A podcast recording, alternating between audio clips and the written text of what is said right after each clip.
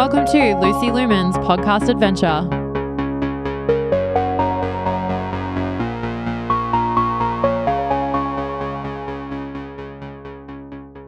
Welcome back, guys. So, today's episode is very different to the usual adventures I share with you. This time, I will be the one in the hot seat being asked the questions. Let me explain and give you some background first. So, way back at the beginning of the channel, I put out a video about vinyl records and how music inspires my photography. I had a comment from a lovely gentleman over in Denmark named Christian. He shared his love for one of the records and ever since we have been in contact via email. Christian and his partner have recently picked up film photography, and Christian often shares his photos with me, which I love and appreciate so much. Recently, he got in touch asking me if I would answer some questions for his latest uni project. I was very intrigued by the subject, and Christian suggested it might make a cool podcast episode, and I agree. So, for some context before we jump into the chat, here is a brief description from Christian himself on his current uni project Art versus Content Photography Exhibition in Physical and Digital Spaces. Taking a close look at a museum exhibition of Diane Arbus's work and the analog photography YouTube space, my project is about the relationship between old and new ways of presenting photography particularly how they each influence the way we behave around the work presented. During this, I try to ascertain the difference between art and content as broad terms that both cover a large variety of mediums, including photography. Are they related, in opposition to one another, or different ways of looking at the same thing? I'm also curious about the pressures associated with growing your channel, meeting audience expectations, and working with genre conventions in the analog YouTube space. Is the effect on creative output a positive, a negative, or something less black and white? Let's find out in this episode. Um, these kind of questions are something that I find really fascinating, and I really wanted to seize this opportunity to be able to really delve into the notion of this whole question of art versus content that, that Christian poses. It's kind of a tricky one, and we do talk a lot in this episode. Um, I'm sharing a lot of my thoughts. They're very off the cuff. Um, you know, whilst I have thought about it a lot, um, I'm also feeling not put on the spot, but just like I really wanted to share every thought that I've had about this. So it is a longer episode, more than normal, but I really hope you enjoy this and um, you get something out of it. And if you enjoy, I'd love to hear from you. So let's get into the episode with Christian. So the first question is kind of basic, um, and that is just how you how would you describe your own YouTube channel in a in a sentence or two? Okay, all right. I did make some notes for this because it's always hard when somebody asks you to describe like your work or you know like what is your you know you're in a band. I was like, what does your band sound like or stuff like stuff like that. It's really hard to answer. So um, I would say I have a hopefully a fun, fresh entertaining and inspiring look at analog photography um, and how I use film to make photographs and sharing my sharing my experience with film on YouTube. Um, yeah, in a in a fun way. Um, I purposely sort of avoid the camera reviews and techs and specs, and I try and make it accessible to people and also like entertaining. So yeah, I try and fill a gap on YouTube um, that that I saw as a viewer of a lot of you know film photography related content. So yeah, th- those are words I'd use to describe my channel, um, and I hope that's how people perceive it. Like yeah, like fun and um, sort of easygoing and inspiring and, and and motivating, and it makes them want to go out and shoot. Like that's how I hope it makes people feel. Cool, cool, cool, cool. Um, yeah, because I, that's really useful because I've, I've just sat and writing uh, yesterday trying to describe what three different channels are all about. So it's really nice to hear um, how you describe it, and it it's, it's it aligns pretty much with how what I was writing yesterday. So that's useful. Oh, okay. Uh, oh, cool. That's good. Yeah. Yeah. Uh, I mentioned like ha- how you've always kind of spoken against like elitist rhetoric or kind of um, Mm, you know exclusionary rhetoric, and how you've always been definitely. very engaged in highlight highlighting other female YouTubers. How that's always been an important thing, and uh, hmm taking definitely. viewer submissions and sharing like viewer comments and and photographs and stuff like that. Um, but For sure, uh, yeah. but, but the project I'm writing is a lot about labels and different terms and how they kind of uh, collide or um, how they respond to each other. So the second question I have is that there's a lot of different labels that one could attach to you as a creator or, or creator as one uh, artist, photographer, creative, like as a noun. I hear a lot around the YouTube space. People, you know, Mhm. being a creative, uh, Mhm. content creator, YouTuber, podcast hosts. So I was just wondering which of those labels speaks to you the most and and why. Yeah, yeah, okay. Um, yeah, there's a lot of a lot of labels like that could be a, a possibility there for sure. Um, I feel like a lot of them are kind of like or can be a little bit like limiting. I think that's why people use the word creative because that kind of you know it's an umbrella term for like a lot of different things. Um, and I'm sort of like this might sound really strange, but I'm really hesitant to sort of call myself a photographer. I guess because um, in my mind I see that as um, somebody who yeah who sort of devotes themselves just to photography or like they're a paid photographer or like maybe they're exhibited or you know um, like more sort of serious about it i suppose. Whereas for me photography is an extension of so many other things that i'm interested in. It's just that photography is the like the vehicle i've chosen or like the thing that i can do more than anything else probably because it's quite accessible like anybody can take a photo you know? Um as opposed to you know learning an instrument or i don't know like i can't paint or anything like that. So photography for me is like you know you can pick it up and just take a photo um, and then that allows me to sort of express myself creatively. So yeah i don't really say like i'm a photographer very often and it doesn't occur to me to say that. Um but something like content creator definitely like i align with that massively uh, and i really love that side of photography. And in the last year that has just like given me so much and has really boosted my photography in the amount that i do it like how much i enjoy it like you know everything. So um, i would say i'm like a creative content creator. You know like um, content can be many things like you know people could be creating people create a lot of content on youtube and it's like very dry or you know it's just information or you know what i mean? Like there's eh, there's a lot of content on there um, but i hope that my content is um, yeah like more on the more creative side and is entertaining but you know also sort of inspiring and artistic. So um, but if i had to yeah like i definitely lean more towards calling myself a content creator than a photographer i suppose i don't know if that sounds really Mhm. crazy but yeah that's how I feel. I think I think that's interesting. I also think it's interesting that you're saying that a photographer gets exhibited, like because I'm I'm also analyzing a, a photography ex- exhibition by a famous uh, photographer called Diane Arbus, who worked in the 60s and 70s.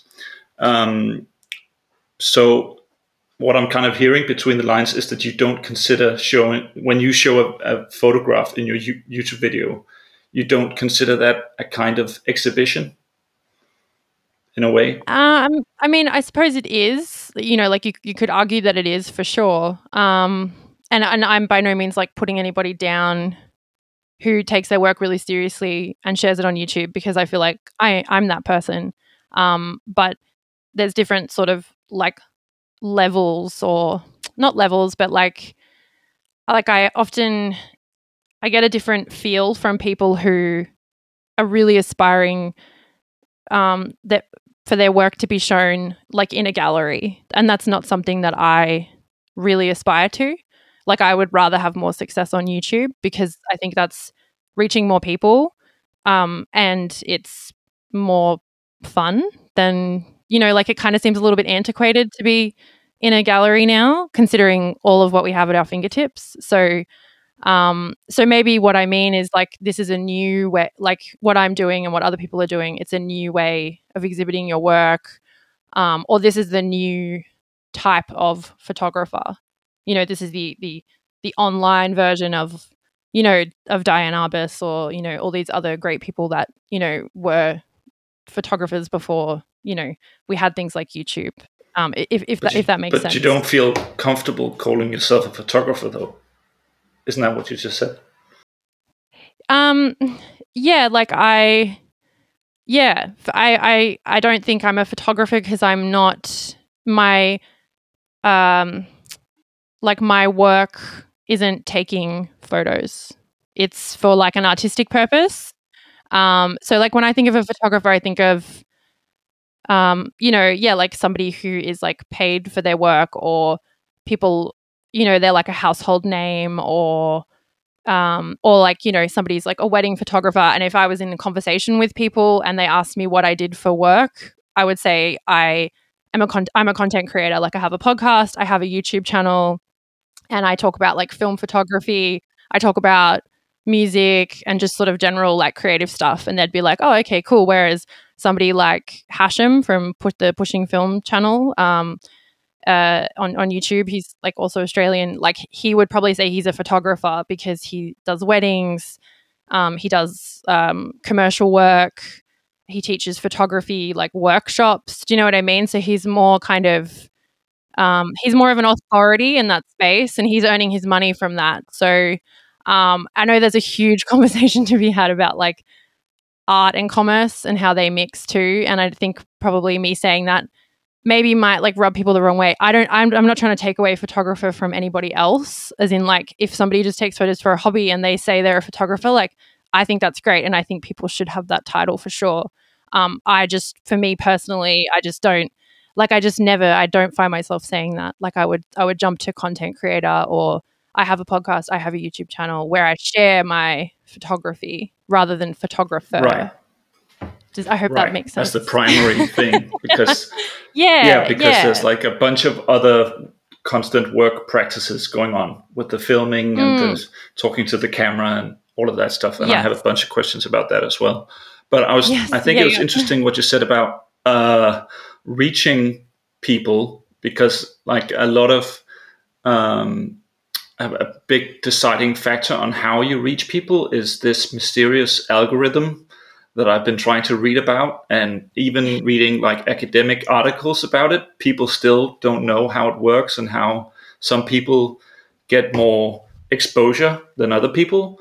And I know you've made a video yourself trying to kind of circumvent that thing you know recommending other YouTubers in a video because they might not get seen as much so I was just Yep. wondering how how do you feel about this mysterious algorithm that's kind of a dis- really huge deciding factor of how much exposure you get. I mean, Mm. is that Yeah, yeah, scary definitely. or is that just a fact of life you have to accept and Mm.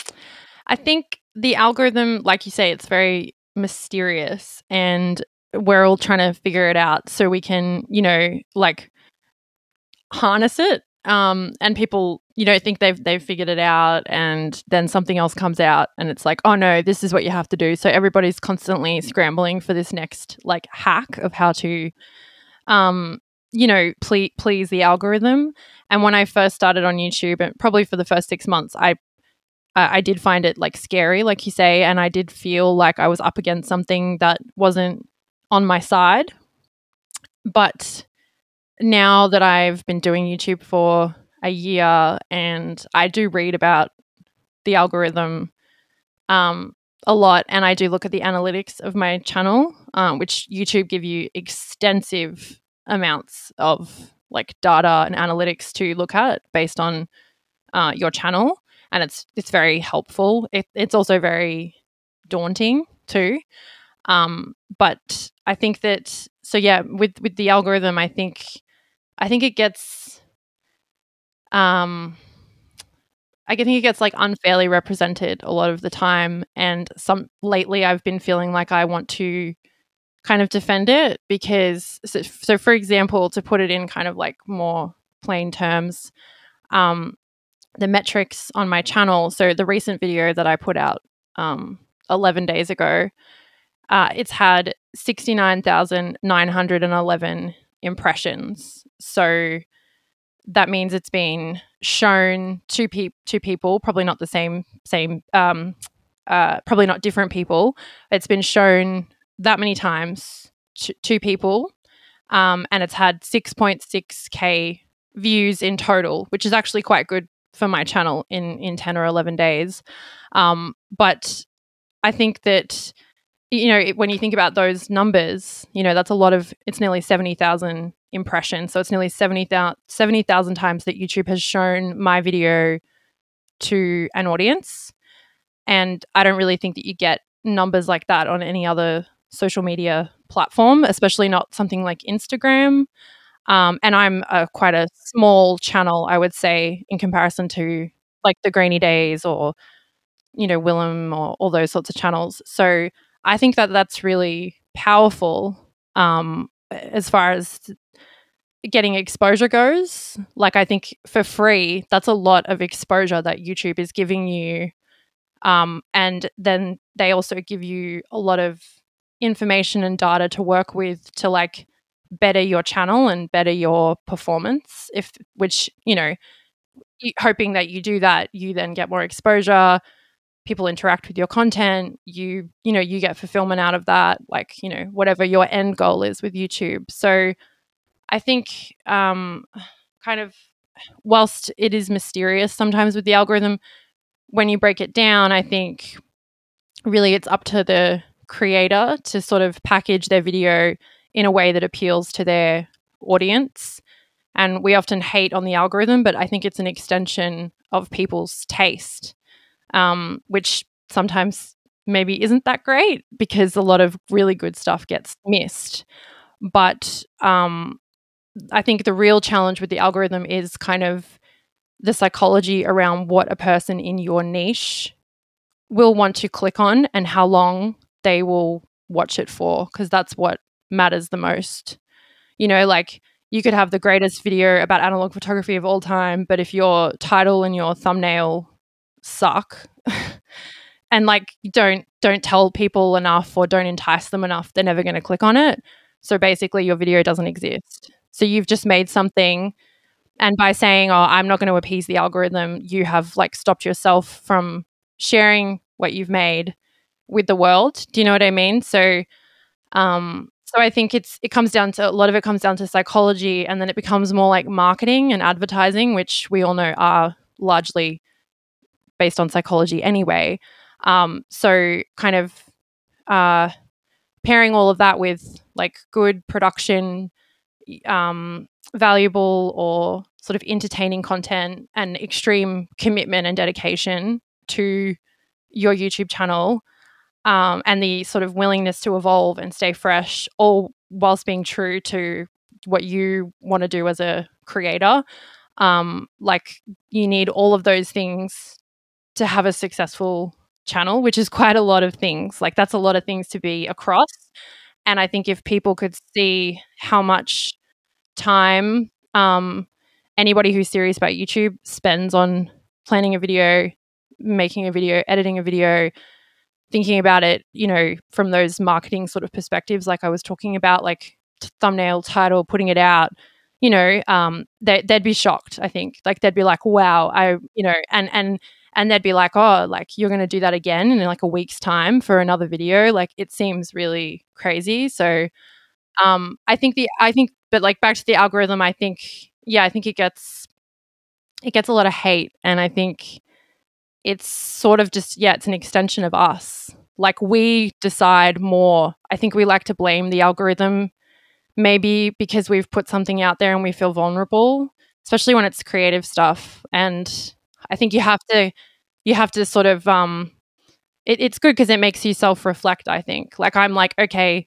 people only watch that video for three minutes. Like, why did they stop watching? And then I'll try and change that because I want people to enjoy like the whole thing. And I'm like, oh, they've missed that great thing that happened at seven minutes, you know? And I know that they'll enjoy that. I just have to look at it in a different way or pace it differently or um, you know, yeah, it's it becomes you kind of you kind of go down a bit of a rabbit hole if you do look at your analytics and think about the algorithm, and you can end up just doing that and not focusing on like the creative side or the side that nourishes you. So it's like a balance between those two things, and that can be really, really difficult to um, like achieve harmony with both of those things. I think so. That's kind of how I feel tip of the iceberg how I feel about the algorithm. I feel like I could talk about the algorithm right. for ages. yeah, yeah, that's interesting. Kind of seeing it as an extension of a lot of very human um, mechanics, I suppose. But it's funny you mention um, all the work that people don't necessarily think about, like uh, thumbnail and title and editing and intro, outro. You know, all the stuff that goes into it. Um, because you know, I've I've obviously watched quite a lot of analog photography YouTube these past six months and during the writing of this project project and and a lot of videos are quite similar in the structure and everything.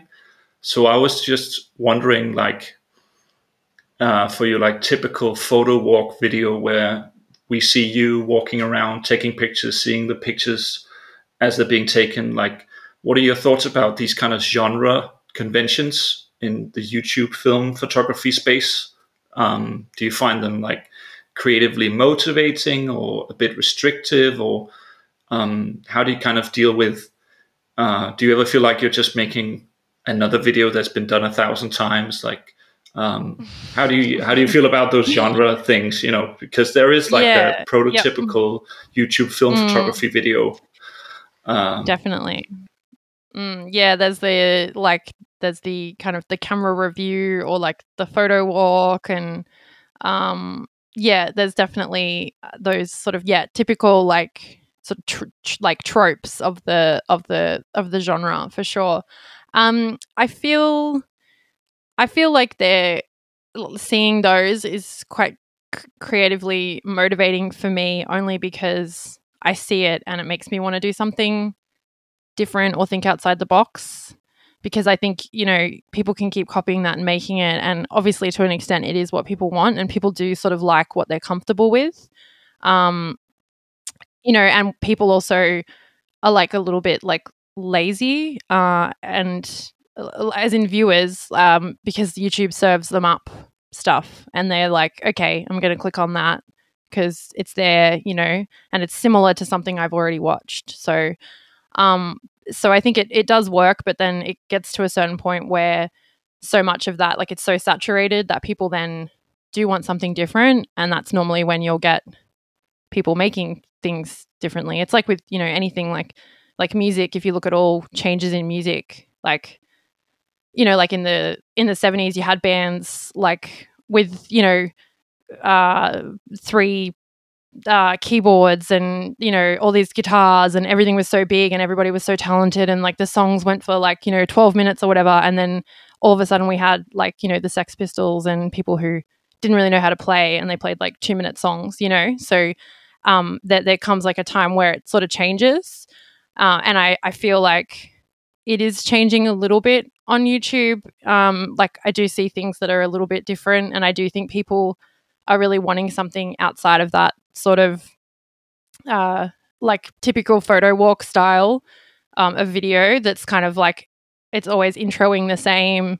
You kind of know where it's going to go. I think people do want something a little bit different, but it takes people a little while to come around like to that, you know, because they're kind of programmed to think that like that's what a film photography video should be like because like that's what I've already seen. So um so yeah, I I do find it frustrating because you know sometimes I'll try and do something a little bit differently and then it won't really do very well. So then I think, okay, well, I'll go back to the drawing board and, you know, maybe I changed too much. So I'll just do like, you know, little things to, you know, like augment like what I've uh, been creating already. But I do try and be really conscious of being the same. Like I don't want like one video to just m- you know mesh into another video. Like I want it to be oh wow, like you know this you know Lucy Lumen has brought out a new like video and it's pretty different to the last one or she's tackling a new subject or she's doing something different, like shooting something different. So, um, so I find it motivating to create like something new. Um, but then, as I was saying with the algorithm, it can be quite restrictive because if you go too outside of your genre, like YouTube is set up in a way where they want enough information and data on your channel to know who your audience is and what your audience is watching. And they'll look at, you know, like your audience watches Grainy Days and Kyle McDougall and like all these other channels. So, like, that's, you know, that's your audience. And they want you to kind of stay in that box because it's easy for them to collect data on you and then give that to the, you know, the algorithm. Um, and so that makes it difficult to then you know have a channel that's mostly about film photography or and then do a video about coffee and it's like oh well you know people are dropping off because they're like well that's not why i'm here and i do see audiences get quite annoyed about that too like um on specifically on film photography things like they'll say you know oh, i didn't come here for this you know because the intro was about something else. And they'll like people want things to be in boxes and like categories. So I, again, I think it's like we blame YouTube for it, but I think it's actually people. Like people are kind of inherently like that. You know, like we like things to be categorized and know what they are. And and you know like there's that animal part of us where it's like something that's different and we don't understand it or it's like out of place. It's like makes us uncomfortable um you know so yeah i mean that's just yeah how i that's, that's how i feel about it i don't know how true what I'm saying about the algorithm is this is just what I've read. Like I'm not um, by any means like a tech. I don't know what where the algorithm falls, but you know, I don't know what's going on inside there, but that's just my perception of it. So yeah, I hope that okay. answers your question. It's yeah, sure. It's interesting. I think I'm going to jump forward to a question about that kind of thing about um, that what kind of subject matter you can talk about because I remember we got just chatting in the comments on your music, like your vinyl video. And that's something that's like an example of a different kind of con- content on a film photography channel.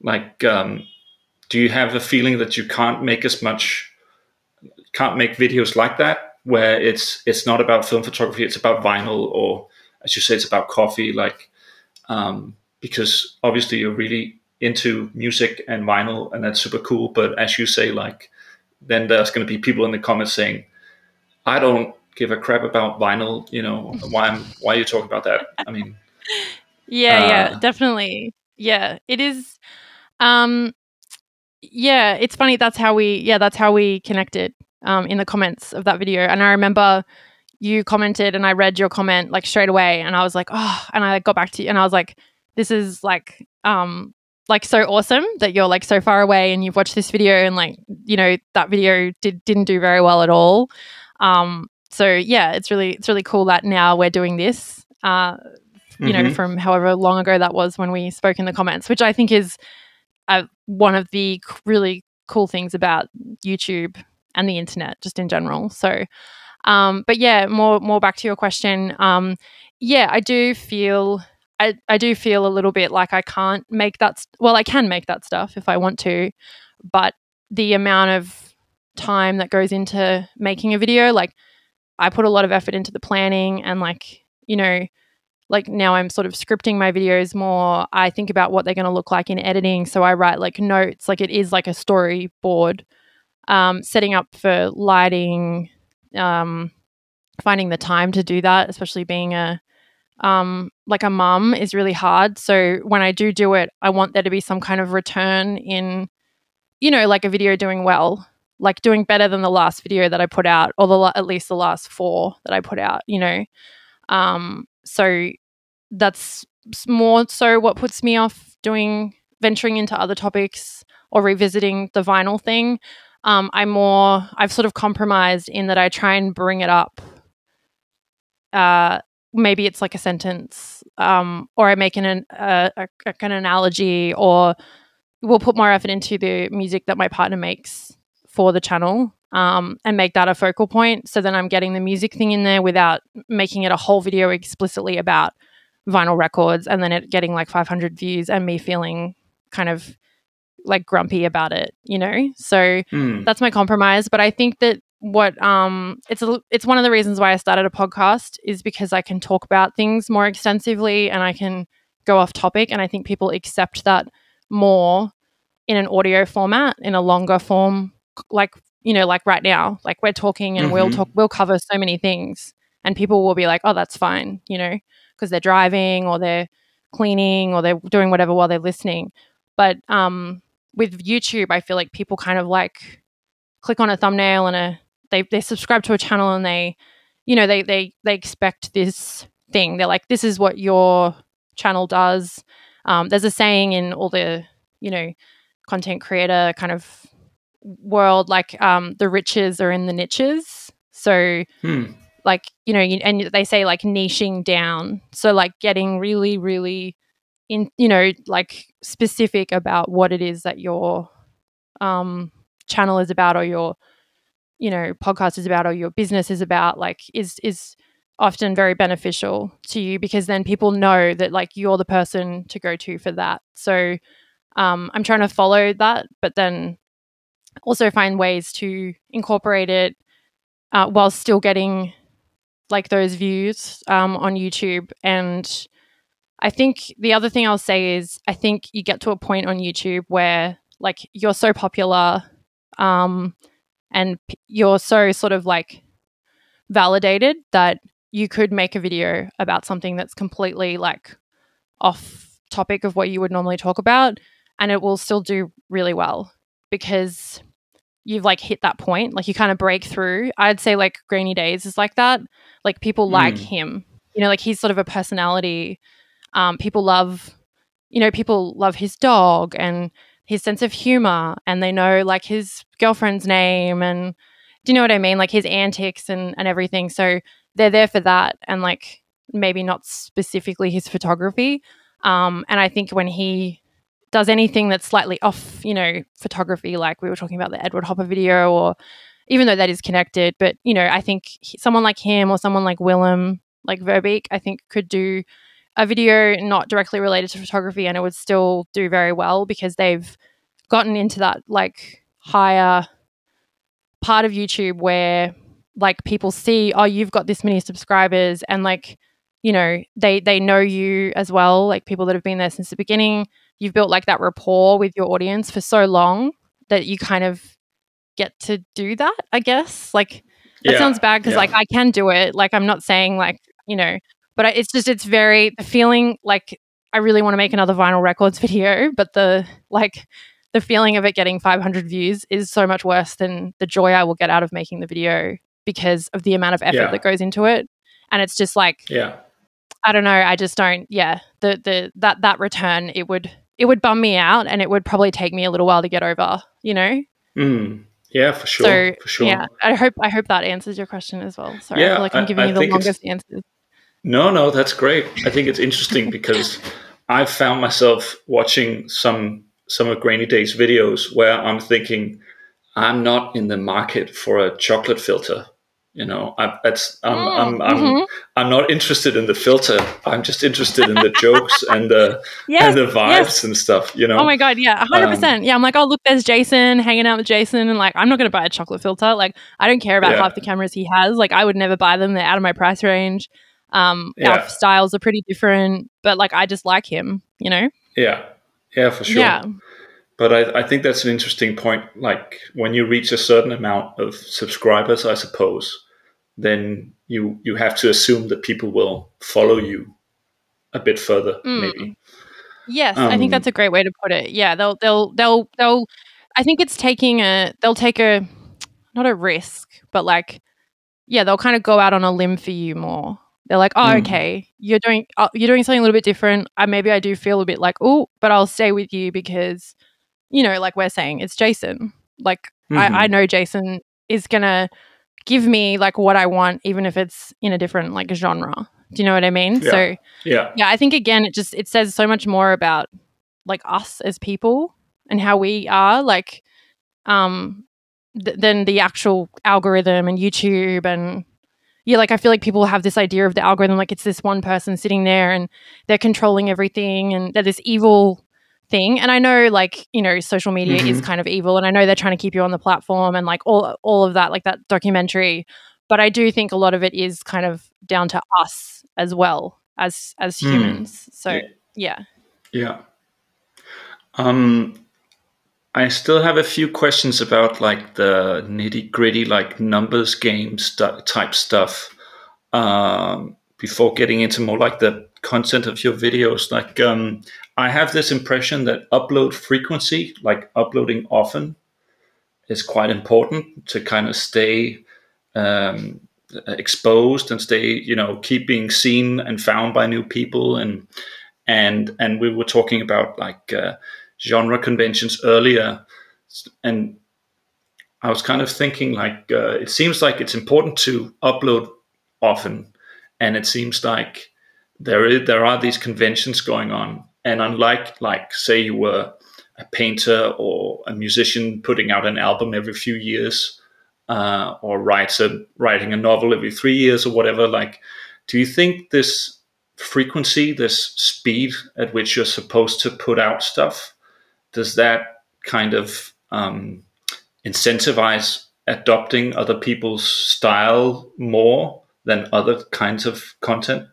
Or I don't know if it's too out there, but I just have no, this theory no, that, that since you're supposed to produce so much content all the time, that that might have something to do with how people seem to be really efficient at fitting into the boxes that YouTube kind of wants you to find as quickly as possible. You know what I mean?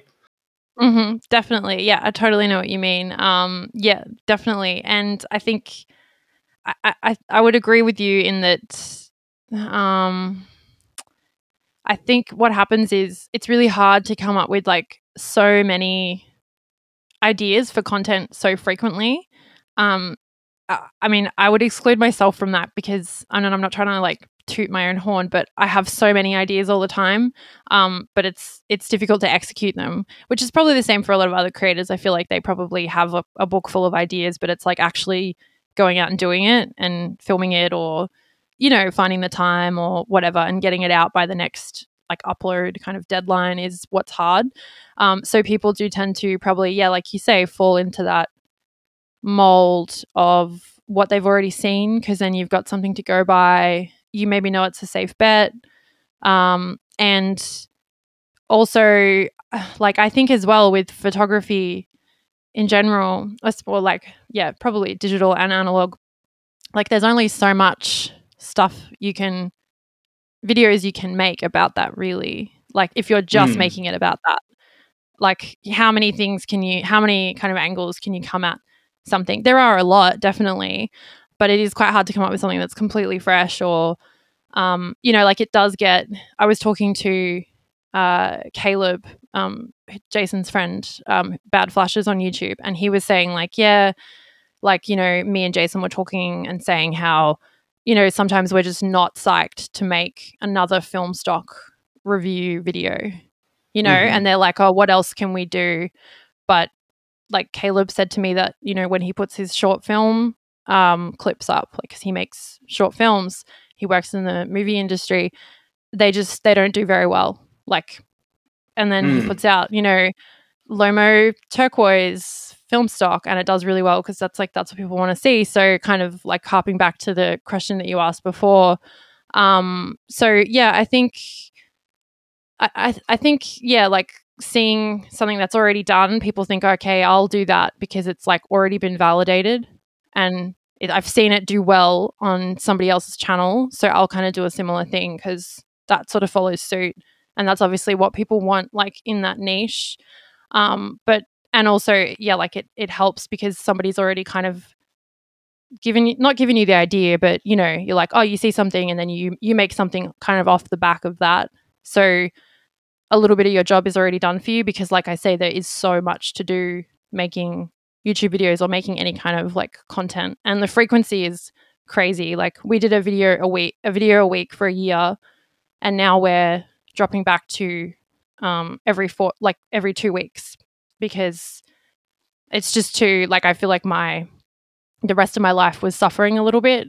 Um, mm. You know, mm. like friend like friendships, like time proper time with my like extended family, uh, like you know silly things like cooking and cleaning, and because it was just like okay, I've got to get this video out by like next Thursday, you know. So Mm. um, Yeah. so yeah, I think it, I think it can be really. Uh, I think that part of it can be really dangerous for people, uh, like as in for their mental health. Um, I think that's Mm. it because you become quite obsessive. Like I think if you're doing YouTube seriously, you're probably quite an obsessive person. Um, so you know, like yeah, it can be kind of addictive. Like it can be addictive looking at the analytics and the numbers and trying to f- Mhm. crack what's going to work because it's like a um it's not not a race but you get a little you get like a bit of a rush because you're like oh like that, that that video is doing really well so you get like this validation the same way everybody does on any social media platform you know like pe- heaps of people like your photo you're like oh well that must mean i'm the greatest photographer ever and then the next photo you post doesn't do very well so then you equate that to oh i'm obviously not i'm obviously not very good which is totally like irrational. So um but yeah it can be quite like it's it's very very taxing and very very draining uh trying to keep up with this like hamster wheel of like content creation and frequency of of uploading on YouTube. And it does like you say it does it does make a difference. I think um yeah like if you drop out for too long like you know yeah you're just not as in front like you're not as in front of as many people's eyes so yeah, your channel will probably suffer in its like metrics because you're not like, bam, here's another video. Oh, somebody else finds you. They go back and watch 10 of your other videos and they subscribe. And then that cycle keeps happening. Do you know what I mean? So, unless you're somebody like Jason, where he could probably have like a year off and like YouTube's just going to keep playing that one hour Route 66 road trip video every time I watch a video, even though I've already seen it, and it just like replays that video because Yeah. it knows that every that everybody watches it and it's an hour long, and they're like, man, these these guys just love this hour long film photography video. So you know, um, but yeah, Mm. Mm. yeah yeah that leads quite well into the whole mental health aspect i have this one question i think you kind of spoke to it already just about you know whether you feel stressed out about view counts and subscriber numbers and the analytics and like you say you can kind of look into it and fall into this rabbit hole quite easily it sounds like uh, do you have to like do you have to like set a a timer for how long you can look at the statistics and then have to leave or like how, how does that work I get like locked out of sane. my. Yeah. oh, that's so funny. Um, no, so so I do think like what you've just said, like definitely it can take a huge toll on your mental health, and I think there's so many people who are like what we were just saying, like so wrapped up in the like numbers of whether it's YouTube or Instagram or I don't know whatever everybody else is using.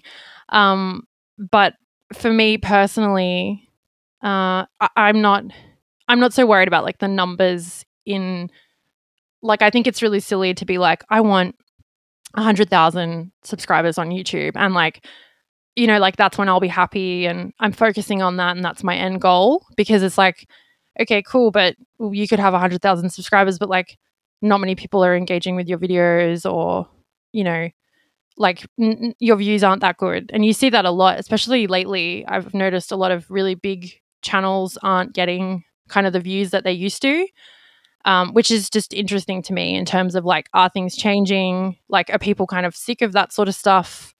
Maybe mm, i don't know maybe people are moving over to somewhere else. Um, you know like i just find that interesting. Getting Uh, out of I think- lockdowns.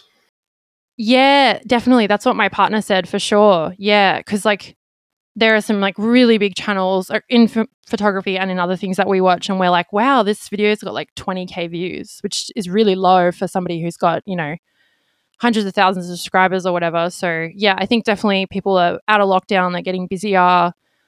Um, I think there's also a lot of stuff going on in the world, and people are quite sort of distracted at the moment and kind of you know Mm. anxious and maybe they're putting their time into other things which i mean is pr- is probably good um but yeah i don't want to veer off topic too much but yeah i think for me i don't place too much importance on it like i'm really happy with what i have on youtube and i would say it's quite small in comparison to a lot of other channels but for me it's the like the engagement side, like the comments um, and you know people coming over to Instagram and DMing me and saying, "Hey, I saw your new video," or "I just found you on YouTube and you're awesome. Um, I loved that you said this," or or they'll be like, "Can I share some photos with you?" or all that stuff is what I really get a lot out of. So that means more than like subscriber counts and view counts and stuff like that. But at the same time, like I want to like incrementally get better with every video and I would like that to reflect in the numbers. So, you know, like this video Mm. that I did that I just put out recently did, did quite well. Um, you know, and I'm really happy with that. You know, like 6k views in 11 days or whatever is really great. So, if my next video is at this point it has 7k views, I'd be like, "Oh, amazing. That's so good." Like really proud of myself. Really happy that people, you know, this this video reached like a few more people than the last video. So I just want to be like improving my like quality and like the way I make the videos and the way I present and the way people connect with it like each and every time I make a video and I hope that over time that compounds and I do end up like grainy days where like I don't have to go to work and my job is YouTube. that would be really cool. Yeah, it's it's interesting what you say about engaging with the comments. Um, do you ever worry that uh, growing the channel and being able to reply to everyone is kind of the kind of competing interests in a way? Yes, all the time.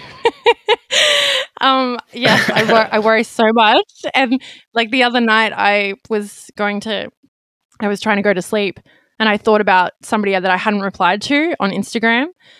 Um, because I put out something on my Instagram a couple of days ago asking what um what are the biggest struggles for people when they start off with film photography. Like I'm going to make a video about it, and I want it to be very like beginner friendly and actually help people. So, like, what do you guys think? And I just had so many people message me. It was like really hard to keep up. And it actually took me like three days to like go through and get through, get back to everybody. Um, and uh, I was, yeah, laying in bed and I was like, oh, I didn't like, I, remembered like this girl and I was like, oh, I didn't get back to her, but I like left her on like read. So, like, she'll think that I, read her message and I don't care and I'm Mm. not getting back to her and it gave me a lot of anxiety and I was like oh god like you know if this gets like the bigger this gets like the harder it's going to be to be able to keep up with that so it's definitely something my partner's brought up as well because he will see me like wake up half an hour earlier and like come in the study and like reply to comments like on the computer on YouTube to try and like get back to a few more people so and he's like, you can't keep doing this if it gets really big because like you won't have time to reply to everybody. So yeah, I haven't really figured out the answer for that yet, but um, uh, yeah, it does like it genuinely does worry, like worry me, I guess that because I don't want anybody to Mm. ever feel like I, you know, like their comment doesn't mean anything or I'm not stoked that they're engaging with the content. Like that person's taken the time to you know, re- like you can just watch YouTube videos and not comment, like, you know, and like you Mhm. can think all this Yeah. stuff in your head, but like it's different to actually stop and type and send it, you know. So I want people to know that I'm on the other end and I really appreciate that. And I, um, you know, uh, like I want to thank them mo- mostly. Um, so yeah, so I've, I've, I have thought about it, but I don't know how I'm gonna how I'm gonna deal with it if if it gets really Yeah. big. But we'll we'll find out. Yeah, yeah. Take it step by step, I suppose. Um, sorry, sorry, like, you broke up a little bit there. I didn't hear. Oh, I just said um, that you have to kind of take it step by step, you know, in terms of subscriber numbers and and being able to reply Yeah. to everybody. I mean, some people do like Mm. community uh, question, you know, Q and A type stuff. I mean, Mm. I suppose maybe you could like do a more structured thing down the line uh, because it is quite valuable a to be able idea. to talk to people.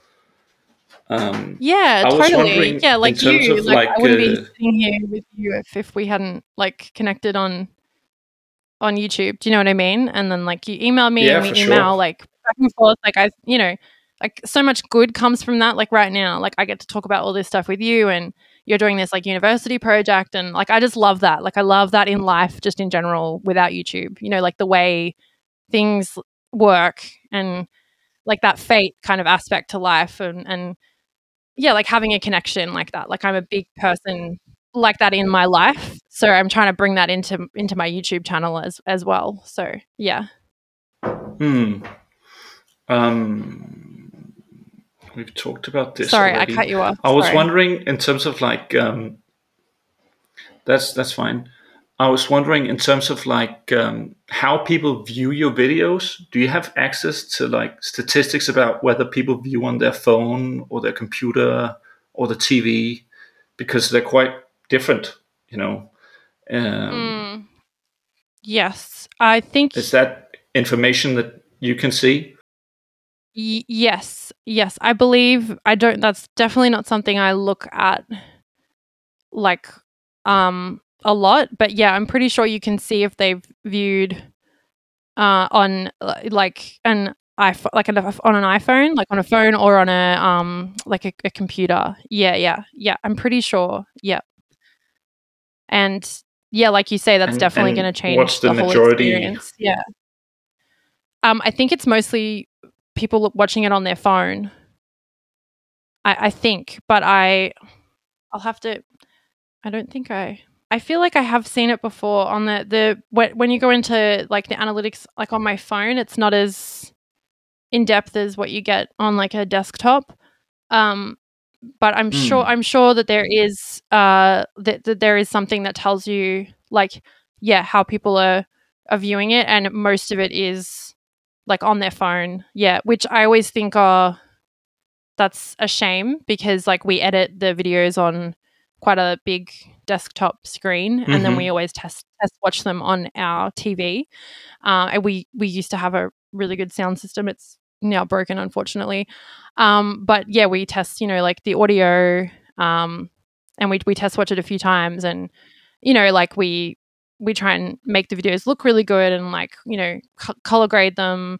Um, so it is a shame, like that people then just watch it on this tiny phone screen because they're sort of Mhm. the audio is going to not it's going to be terrible because it's always it's always bad on your phone you know like really compressed and um especially with the music too like my partner will make a really cool song and i think oh you know it's annoying that somebody isn't watching that on a big screen with speakers but i mean you can't really control that i guess and i think we're sort of used to that a little bit now which probably is a bad thing you know like we do so much on our phones like we live on our phones and on these like little screens or ipads or whatever so um, but yeah, I do. It, it it does. Obviously, I would prefer it if people watched it on like a bigger screen with like a good, you know, um, a good setup. But yeah, Yeah, I, I, I can I can sound like the ideal viewer. I mainly watch on TV, but I do also watch on the phone sometimes. Uh, Yeah, yeah. Guilty as charged, I suppose. oh, that's okay. So do I. I do Um, it as well.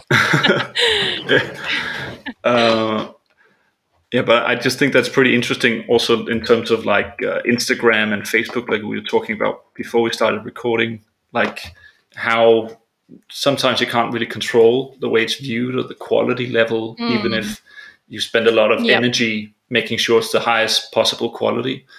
Um, hmm uh, but I was thinking maybe going into some questions about uh, working in front of the camera, that whole like host uh, side of it, because I think that's pretty Yep. interesting as well. Um, hmm because it, it seems like uh, kind of a remnant to me from like uh, TV, from like old media. This whole talking to the camera, being a presenter, like um, a kind of traditional element in a very untraditional kind of like new media uh, format.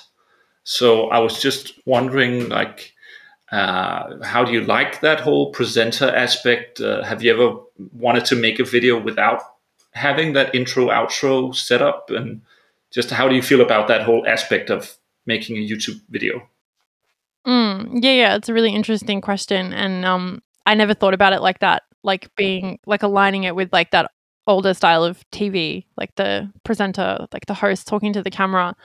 Um, I really enjoy doing that um, because I feel like it kind of ties the whole thing together a little bit more.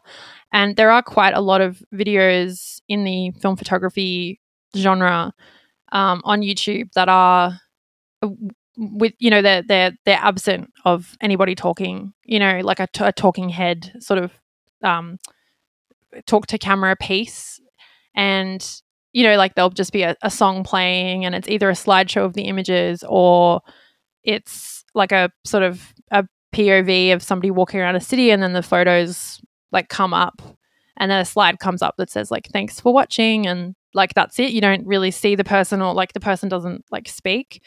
Um, and initially, when we started the channel, we were going to do like music videos and have the photos in the clip. So, like, my partner would make a song, like a three and a half minute song, and then we would, you know, have photos coming up um, and then B roll kind of in between the photos. So, it would be more like a music video, um, which I'm a huge fan of. And when I was growing up, music videos were like really influential to me. So, I've always wanted to do something like that. So, we were going to do that, but then we kind of uh, went down the talking head sort of like route because I guess that's what we'd seen people do. And also, I predicted that people um, would want that because I think YouTube is a big, like what we were saying about Jason and that building a rapport with your audience. I think a lot of it is um, somebody coming for the personality, I guess the same way they would have on TV, or maybe they still do. I don't know. I never watch like normal TV anymore. Um, but you know, like people, be- like somebody becomes a personality, and the person, the viewers are there for them more than like their content or the show or whatever it is. They like that person, so. Um, I really wanted to like connect with people, so that's sort of why I put myself um, at the center of my channel um, especially because I wanted, like, initially, like, I made this channel because I thought that I would be appealing to uh, predominantly females from the age of like 16 to, I don't know, like 25 or something. Because I thought that for some reason that was based on just, I don't know, because there was a lot of people getting into film photography and I saw a lot of girls on Instagram, like, quite young. I saw some other videos on YouTube that were about that were hosted by like younger girls, but they were very sort of like I bought a disposable camera and they didn't really know exactly what they were doing. So I thought I would fill a gap and be like somewhere for those girls to go to learn, but without being like overwhelmed with like technical stuff. Um, and also I thought they'd relate to me. I know I'm a little bit older than that, but like I don't know, I thought they'd be like, oh, she's fun and like, you know, I can relate to her. Like, I don't know, I like her outfit, or, you know, it wouldn't just be like some 45 year old guy sitting there with his camera telling you, ex- explaining the exposure triangle or whatever, you know, because if I was, well, I mean, now I don't even really want to watch that. So that, that was my initial plan with the channel. So um, I really wanted to be on there talking to the camera slash the audience and appealing to that demographic. And it's really funny because that's not the demographic that I have attracted at all. So it's so funny how you're like, oh, yep, yep, I'm, I'm onto it. That's who I'm going to go for. And like, you know, I mean, I'm not unhappy with my demographic or my audience. Um, and it, it is changing, like it is evolving, but um, it's, it's like, I think it's around 18% women now, um, which is a bit higher than it used to be. It was like mm. 11%. So, um, and it's definitely more in that 25 to 35 uh, age range um, and and and sort of above. So yeah, so um, mm. sorry, I veered off a little bit from what, what you asked, but yeah, the the the talking head thing, yeah, I think it gives that connection. Like, and now when I watch videos and I really like like if somebody just does a video and they don't talk and I don't see them, and the photos are really good, uh, or like the video was put together really well, I'm like, oh, where are you? Like, I want to see you. Like, are you going to talk about the photos or are you going to I don't know, like mm. show up on on camera and like show up for me so I can see you and I can connect with you and you know what I mean? Like I I want that. So I think that that does do a lot better on YouTube. Um but a lot of people put those videos together like those slideshow ones just cuz they want to share their work uh, in video format or maybe it's a hobby and they like doing it, you know, like not everybody is on YouTube with the and with the like end in mind of making it their career, you know. Um, me Mm, myself included, yeah. like I didn't, didn't begin with that. It's just it's growing and it's like got legs. So I want to see if I can take it to you know the grainy days level. We're using him Yeah. so much in this chat. we'll have Yeah. to send it. I'll have to send this to him. yeah, yeah. I think I think that makes a lot of sense. Uh, I also think it's interesting how YouTube, with the whole hosting aspect, is the most um, outgoing or perhaps vulnerable, uh, at least initially, uh, place or way of communicating. Like most online discussion is hidden behind like uh, anonymous usernames or even just like a, a profile picture or something. Whereas I think a lot of people would find it, you know, quite uh, anxiety inducing to kind of sit in front of the camera and talk to the camera and kind of just be themselves. But I, as you as you say, I think it's really important to kind of be able to connect to a person like that. Um, and it's just interesting Definitely. for this project where I, I've just been to this exhibition of this uh, this photographer Diane Arbus who died in '71, and it's basically her whole career of pictures and mostly portraits of uh, a lot of different uh, people.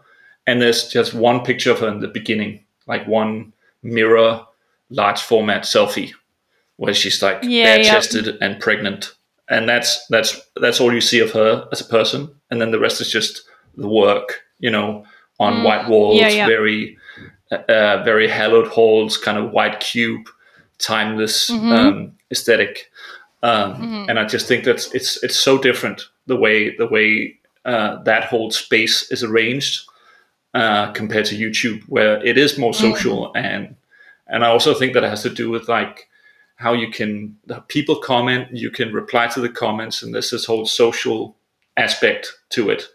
It's not like I can write a comment to each picture frame in the museum and then expect Yeah. her to reply from the dead. You know, uh, it's done. I mean, uh, so Mm, I, yeah, I yeah. think it's kind of interesting. it is Um, really interesting. Yeah. Speak, speaking of the whole audience thing, I also think it's interesting how you've kind of taken it taking it to the next level in some of your videos with the whole survey approach and taking submissions and reading people's comments aloud and and I think that's a great way of kind of bringing people in and I guess also attracting uh, interest and views because you know somebody might be watching that video and think oh maybe maybe I can submit something next time you know um, Mm. could you kind of speak to that and what your thought process was around making the film stock and favorite camera videos and maybe the response to that? Um, Yeah. because I think sure, that's yeah. quite unique Yeah, that- compared to a lot of other stuff being made. Yeah, yeah, it is. I yeah, I haven't seen anything, you know, exactly like that on YouTube. Um, I have seen a couple of channels do like a you send your photos in and the the person critiques them, which I find I would never do that. Not because like I just I don't like the idea of I, I'm like this person and I'm gonna like critique your work. You know what I mean? Like I want people to like share their work, but you know, yeah, I wouldn't put myself in that position. Um, so yeah, I wanted to come up with something that was inclusive, and we always talk about like the film photography community, um, but I hadn't really kind of found it before I started YouTube, and I felt like in the comments section it was really forming for me. So I thought like this would be a great way to take it to the next level, like you say. Um, and also a lot of it kind of was the reason I did it as well was because a lot of people don't a lot of people have a lot that they w- want to say and want to put out there whether it's their opinion their thoughts their work like their photography and they don't but they they don't they're not going to start a youtube channel you know and maybe they only have a small instagram following or you know like so just not everybody's going to do that and because they don't for, for various reasons like i wouldn't have my youtube channel if i wasn't with my partner because the barrier to entry with like filming lighting audio would be too high for me so i wouldn't exist on youtube without him um, and i think there's a lot of people out there like that. Um, or maybe they just don't have the time or the confidence or whatever. So I thought, oh, how can I include all of those people um, in my video because I, I I'm doing it, um, but I want to make it less self-serving because I do think that YouTube can be very and kind of like art in general. Like when you're talking about the exhibition, like I love Diane Arbus, but um, you know, and I know having an exhibition is supposed to be about the person, but I find a lot of kind of gallery stuff and like high art um and sometimes like that word art like i find it kind of a little bit yeah like self-serving sometimes. Like it's you know it's it's just like here you go here's what i created. And i mean i'm i'm grateful that all of these people did that for sure and they're in, they're inspirational and i'm sure a lot of people would disagree with me but i have found a lot in my past life like uh you know like when i was younger to be very intimidated by those sort of things and think that you know, I couldn't do anything because I couldn't get to that level. And something like YouTube really, uh, really fits me really well because it's a lot more casual and fun and like less serious, I guess, if that makes sense, than like having an exhibition, you know, like, um, like I just, yeah, like, I don't know, like that just doesn't appeal to me as much, kind of like what I was saying in the start of our conversation. Um, but sorry, I feel like I've gone off off track again.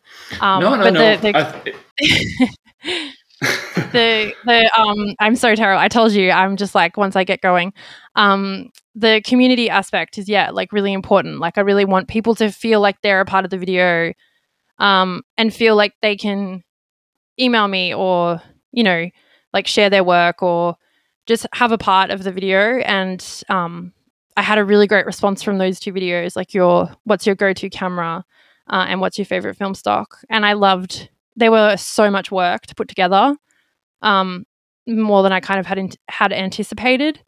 So I haven't done another one because I um, things have been so busy. Uh, but I would like to set up more stuff like that where there's like a constant stream of stuff coming in, and maybe I could do, you know, like a live stream or something you know, where I share people's work or talk about like, you know, people are commenting like on a live stream and we can kind of have a conversation and stuff like that to make it more like inclusive of everybody. So um, I just, I really like it sounds cheesy, but I just want everybody to be celebrated because I feel like uh, it, when things come to sort of art or, you know, like artistic things, like it can be very like elitist and people can be really mean and it can be really like gatekeepy and very you know this is how you do this and these people are allowed in you know this this gallery showing because of who they are or people get things because of who they know.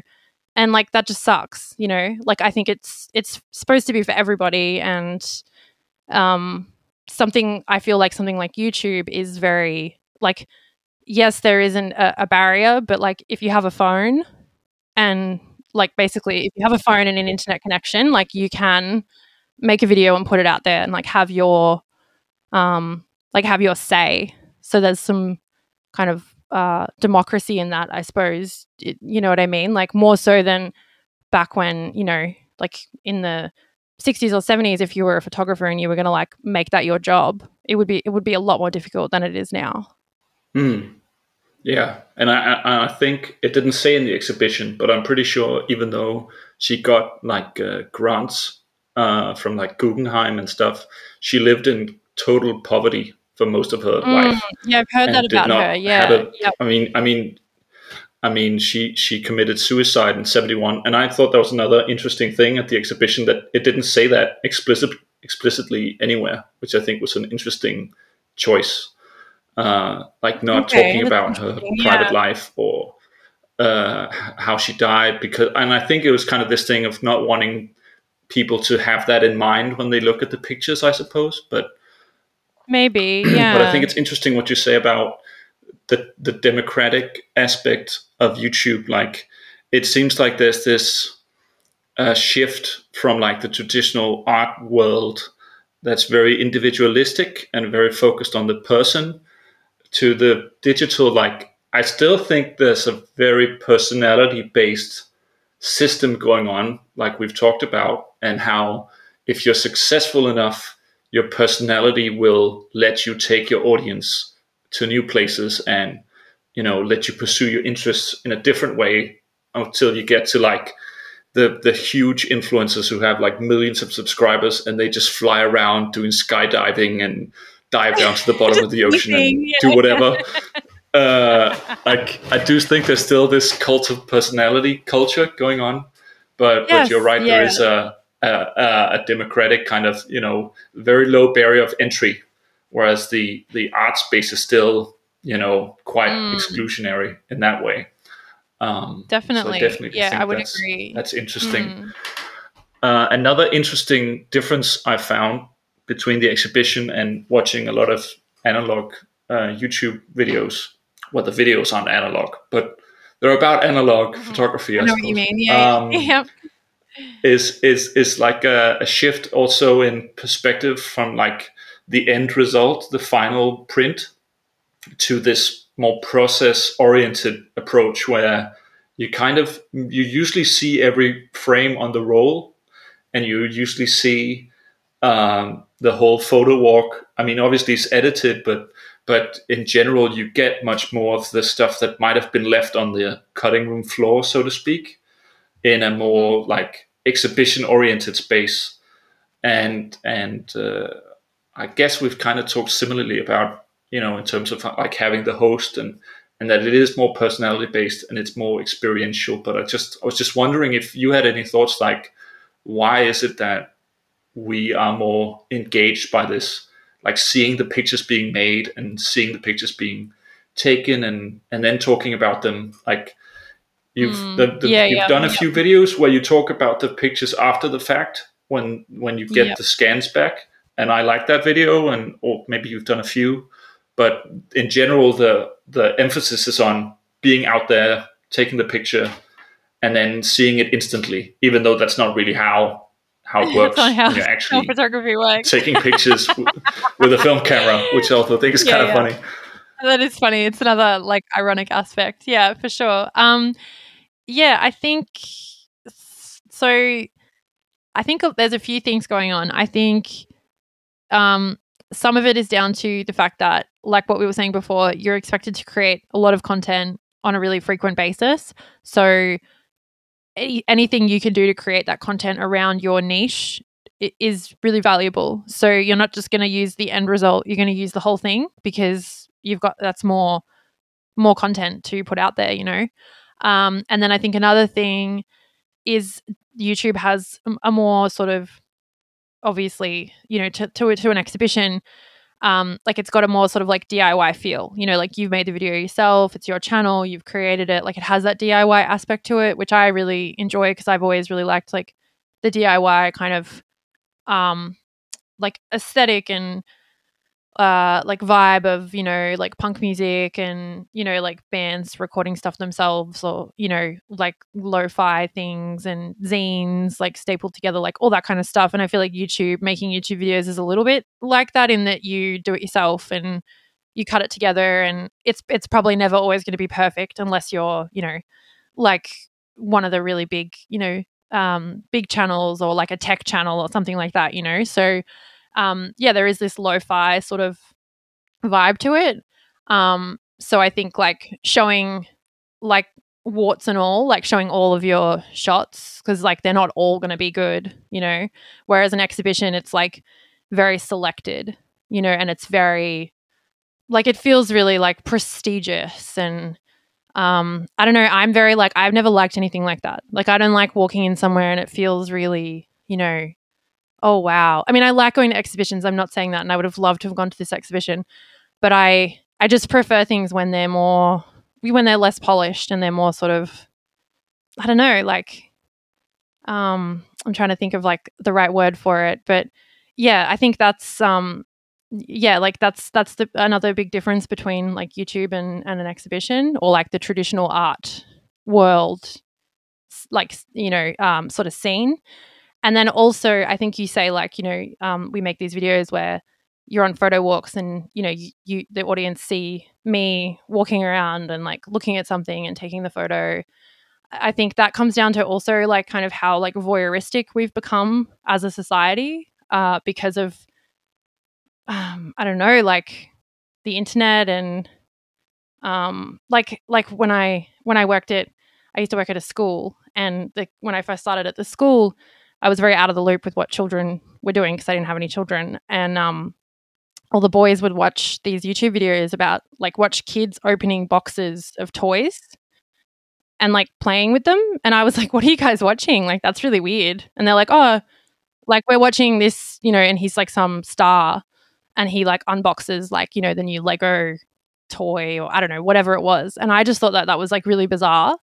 Um, but I guess like, you know, like there's videos of like people unboxing like cameras and, you know, this was a few years ago. So it wasn't sort of like as front and center for me. But yeah, like we've become so, like we like watching gaming channels on YouTube of people playing like Fortnite or like these other games. Do you know what I mean? Like I feel like as a society we're becoming like Mhm. increasingly more sort of like yeah, like voyeuristic in that way. So I think maybe that speaks a little to why the videos are formatted like that and you know, like you can watch like a POV video of somebody in like doing street photography in Istanbul and it's like I feel like I'm walking around in like Istanbul, like that's cool, but I'm like sitting on my couch, you know.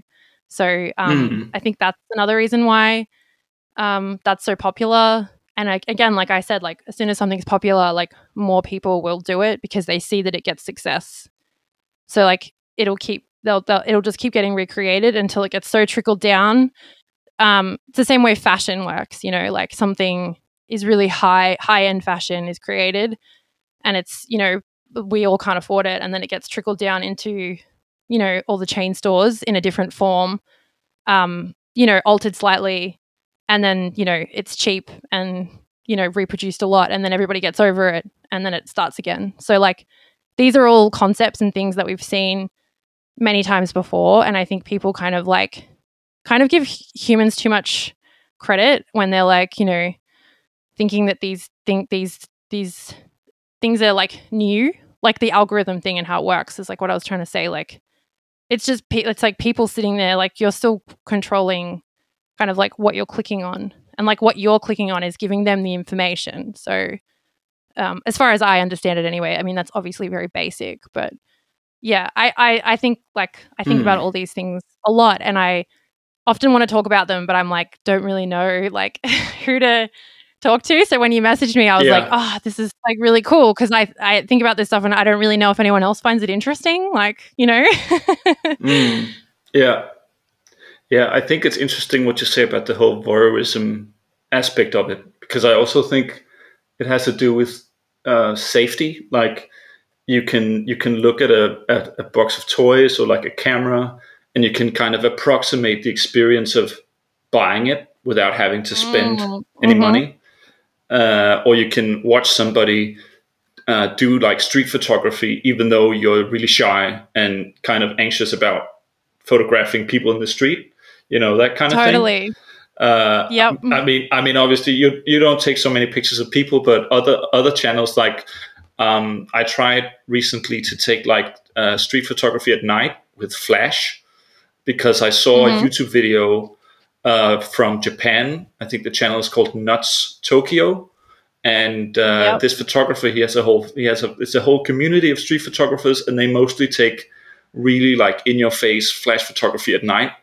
And I thought it looked so much fun and uh, super crazy, and they'd get these shots of like popping the champagne and then the flash kind of freezing all the drops in midair uh yeah it was love just that yeah really, really, really, really cool work. And uh, and then I just uh, suggested to the, my uh, local photo club, like we should totally go out and try this because you know the drinking culture in Denmark is also super crazy, um, yeah uh, yeah especially among young people. So we went out, three people, and the first time I took a picture, I got yelled at by three guys, and I almost got mugged, and uh, it was just terrifying oh no and that and that whole that whole experience was just awful. Like it, it, the, I, I realized I felt like I was being super invasive and intrusive, and and the Mm, flash yeah. aspect was just not for me, like at all. Mm. And and I Uh-huh. just think it was kind of a funny kind of um, uh, me facing reality after seeing like a video like these guys are doing it, so it must be cool. People must think it's cool. And then trying it out myself and be like, okay, I'm not, I'm never doing that again. That's just not a kind of photography for me personally, you know? Yeah, yeah. Um, yeah, yeah, yeah. but- yep, that's really interesting. Yeah. Uh, so I think that kind of voyeurism aspect is kind of a way of trying things out without, you know, putting yourself out there uh, in a more direct way. Yeah, I think you're I you're definitely on yeah, you're on the money there for sure. I hadn't thought about that that as a as a a thing either, but definitely I think people yeah, I think cuz we we sort of research things so much before we buy them now. You know, like we um like because we have the internet so you can and you can compare things and there's so much now so like there's all these videos on youtube where it's like you know this versus this like because somebody's in the market to buy something so um and yeah like youtube has become like a, a breeding ground for those like types of videos and that sort of behavior for sure. Yeah i think we're yet to see like i think youtube will like as a platform will expand and grow and change and become like even more powerful than it is now. And like you know like i just feel like we've we're yet to see where they will really go um whether it's go- good or bad i don't know but i think it we're just um hitting the the sort of the start of of it because it's being used now for like entertainment purposes whereas it used to be more how do i you google like youtube how do i unclog my toilet or whatever you know like that's how i used to use it like like you know ages ago. Like it was for information more so like or like i don't know how to do something or cooking or something like that whereas now it's like you know it is more of an entertainment space and it's becoming more like that. And i think that youtube are trying to harness that as well so that they can possibly compete with i don't know like netflix or stuff like that. I don't know.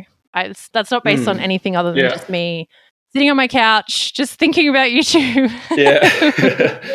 Yeah. But i think that's true. Like we were talking about the whole television aspect earlier. Like uh, a lot of channels are like companies now and not just private individuals and they have studios and studio setups like hot ones and and Mm, yeah. also Yeah, yeah, you know with with like a video quality going up and up and up like i feel bad watching a 4k obviously beautifully shot video on my phone so i'll Mm, preferably sit down and watch it in front of the TV. And I think the more you get people to to change their behavior like that, the more the content is going to veer towards, you know, a more traditional television style uh, presentation and quality level and stuff, while still retaining that kind of DIY aspect Mm, because yes. you know anyone can upload.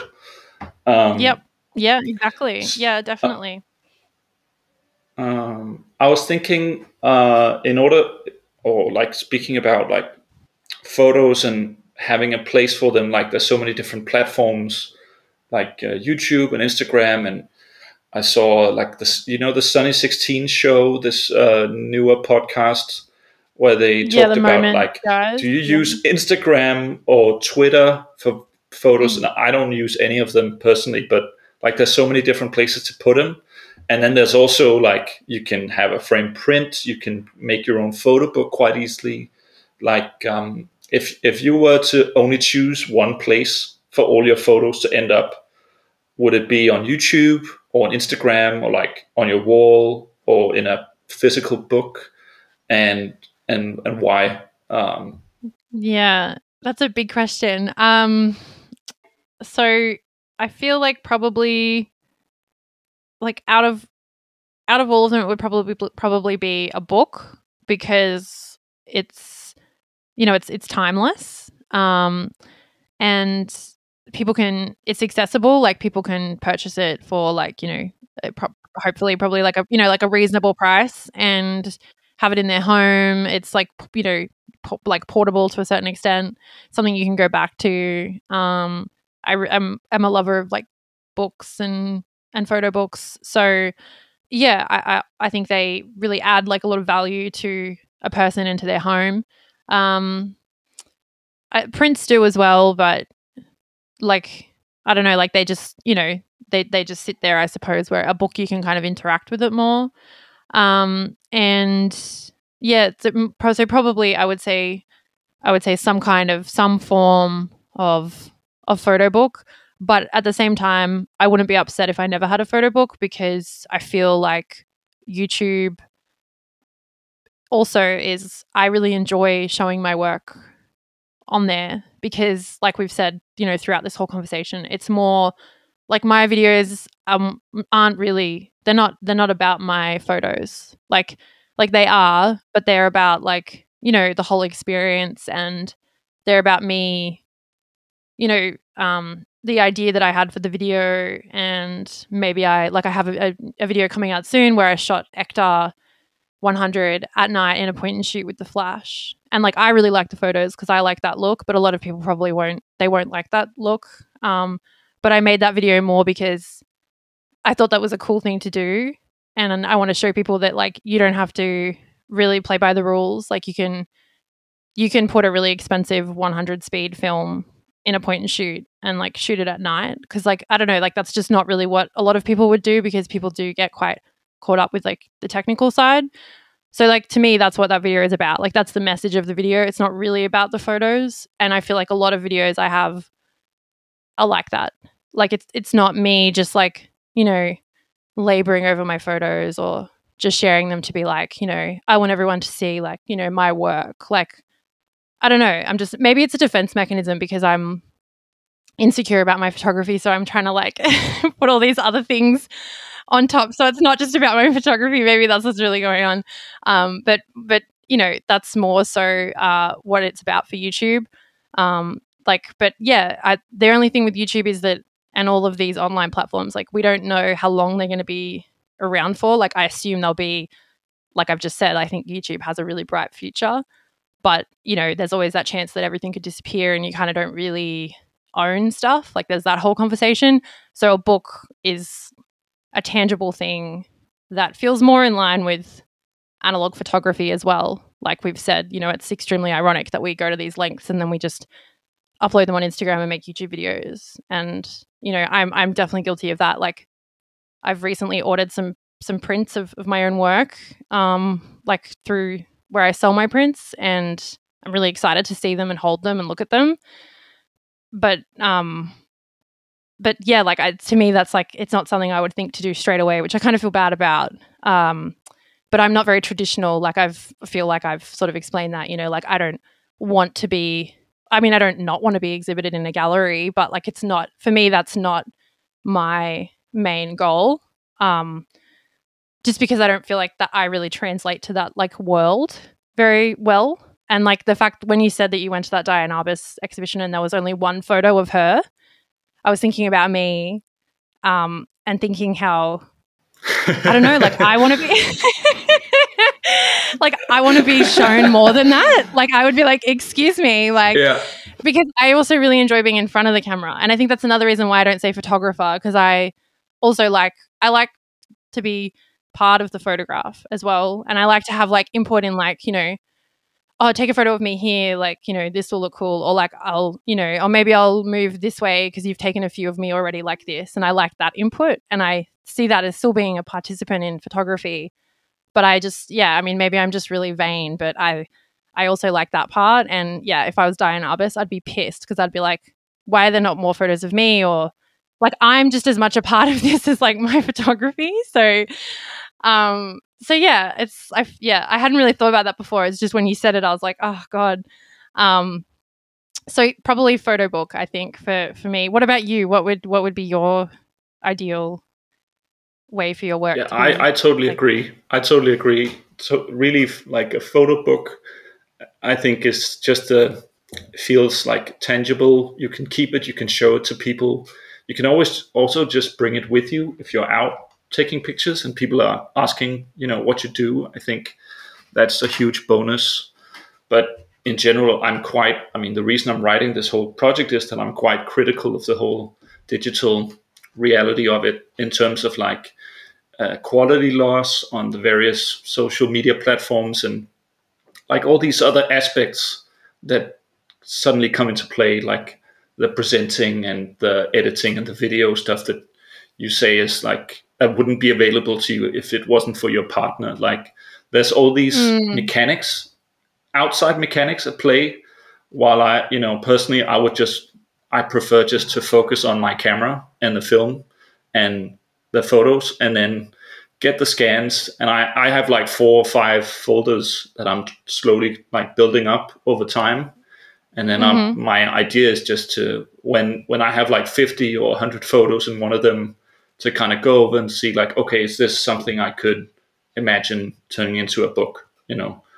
Uh, yeah, but, but yeah. then you know I don't I don't I don't have a platform you know I don't have a social media following so I don't expect huge traction on it but uh, that's just what I feel comfortable with also because it's a yeah. it's a hobby for me mm, you know um, definitely I, yeah I, you have a different I've always of, um, uh, like it yeah I mean I've I've always wanted to uh, to write on trying to get a book published but uh, but that's kind of separate and and that's something that i would want to do through like proper channels and not a self-publishing solution kind of uh, because that's mm. something i feel like i've been it feels like more like essential like an essential part of my identity um, whereas the photography is quite new and and it's also had like a very um, helpful kind of element to it where it's uh, it's kind of helped me write more for some reason like it's very external. It's about getting out and and going places and taking pictures and and talking to people as well. Um, uh, whereas the writing is very, you know, sitting in front of the desk at home, mm, and yeah, when you have so much uh, uni- yeah. university work, you know, I have so much stuff to read and all these assignments to write and stuff. There, there's oftentimes not a lot of mental space left for writing, but taking pictures mm-hmm. for some reason has kind of cleared that up and given me oh, more creative yeah. energy in the writing avenue as well, totally. which is really awesome. Yeah. Um, yeah, that's so um, true. Like what you say so, about taking photos, like um I think that's what I was trying to say before where I was saying it's quite accessible. Like it doesn't feel daunting to like, you know, pick up a camera and you just take some photos. Whereas like I've been writing a little bit lately, but it's, you know, it's nothing huge.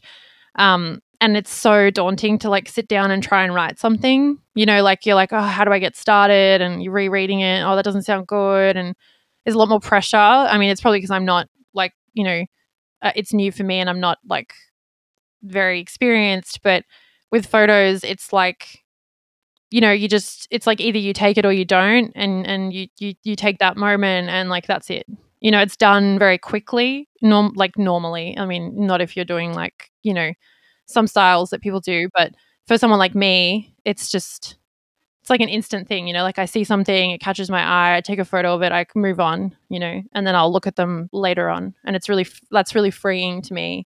And I I like moving through that and not being too I don't like to sort of yeah, like labor over something for too long. Like otherwise it gets old for me. Like i want it to to be you know be gone. Like when i do a youtube video like once i've made it like you know it's kind of like okay that's done now and then i can start thinking about the next one you know like i and i feel like that with with rolls of film too. Like i don't tend to kind of go back too much and look over my work which is maybe why i don't really kind of um, vibe with the exhibition thing and maybe why i haven't made a book because i feel like you kind of have to go back and look um, at your work and find themes or you know, like pair things or decide what your where's my where's your photography going. And I think my photography is a lot more directed at like what video I'm gonna make than my photography. So, which is mm. I really like that because it gives my photography purpose. Because before that, I was taking photos, and often I just like wouldn't shoot, or like then I, um, you know, amount of time will pass and I would shoot, and then I'd be like, cool, those photos look cool, but I don't really know what to do with them. But like that didn't mm. suit me whereas your you sound very different but i'm very like i've always wanted to be famous or like recognized or like remembered like i'm very like i want people to know that i'm here so youtube is like perfect mm-hmm. for me because i want to like make a mark or connect with people you know so whether they are like doing that through my photography alone or they're like doing it because they're like oh i really like the way you present on your youtube channel like I don't mind, you know, which, which like which it is, and that's probably why I don't mm. necessarily call myself a photographer, like, um, you know, like like in that. But I don't want to say proper, but you know, like I'm not after. Like I speak to so many photographers, and I feel that they're very like, you know, like I speak to people that are like, I'm printing in the darkroom and I'm, you know, trying to get my work shown in galleries or, you know, I'm, I, I'm, Mm. I'm hand printing everything and selling it. And not that I don't, it's, it's, I think that's great, but that's just not I, what I would want to do. You know, like I want, like, I want the, like, yeah, like the, the, what I get from YouTube where I'm sharing my work. So you're getting me and my work, you know, like in tandem, not Yeah. just my photography. Yeah. If that makes sense. Mm. Yeah, for sure, for sure, makes total sense. It's so funny how everybody's Um, so different, like in their, you know, Yeah, like so much yeah. of your like I- personality comes into your hobby, you know? Yeah, yeah, yeah, definitely. For for me, it's also just a matter of like cost. Like, I I I take pictures directed towards the theme because, I mean, I mean, I I only have a set amount of money that I'm willing to spend each month.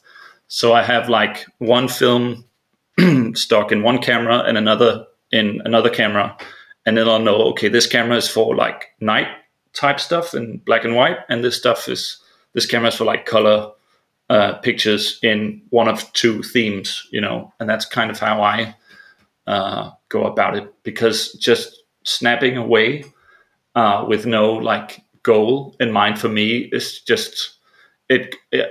I think it's quickly it would quickly demotivate me personally because I mean also you know on uh, social media platforms in general there's just so many pictures out there. It's a really very you know image saturated world we live in. Mm, yeah. So hmm with without that kind of goalpost or that like um, uh, guiding star, whatever that sounds super cliche. Sorry.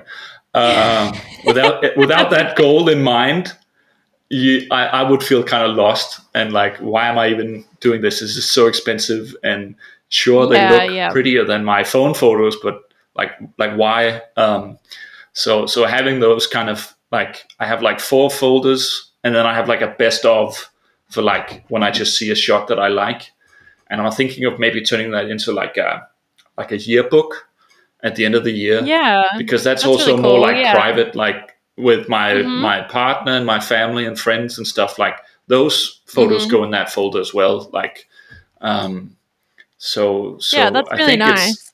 Hmm. yeah, because I imagine if if you've, it, it's also like it would be a good way to kind of exercise the whole layout process because that's totally foreign to me. Like what pictures to put next yeah. to each other and why, and like there's a Mm, lot oh of creative God, stuff in that. Oh and uh, God, I know. Hashem's done a really great video about that stuff. Like there's a lot of stuff to consider, you know. Um, Oh my god. so yeah. so kind of huge- using the more like private photos as an exercise and then also getting the physical tangible uh, book i think would be super fun. Definitely. I think you should you should definitely do that. And yeah hashem's video was great. Like and it's such a like you say it's such a huge task to like take on. And i think that there's a skill in you know curating like work. It's really especially when it's your own work it's so hard to decide. Like i get so paralyzed um, i recently entered a competition and you could only enter one photo.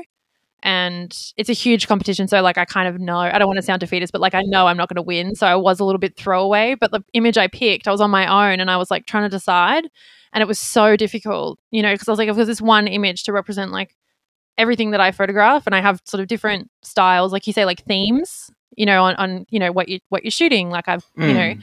and I, I wanted to find something that really represented me and it was so difficult and I, showed my partner and he was like why did you choose that? That's so you know like what and i was like oh no like it's it's so hard. I'm trying to make a website at the moment as well and i'm trying to pick photos and i'm like i don't know like what it's just so it's so difficult. I feel like it's sometimes it's better like if somebody else because they're like more separate from the work you know? Like they can be more critical maybe or kind of you know just they think about it like sometimes i ask my mom because she has like no ph- photography you know skill at all. So i'm just like what do you think? Like what what catches your eye out of like these four images? And i'll like go with what she thinks just because i can't stand it anymore Mm. of having to like try and do it myself because it's really really difficult. But i think that it would get better if you practice like what hashim was saying.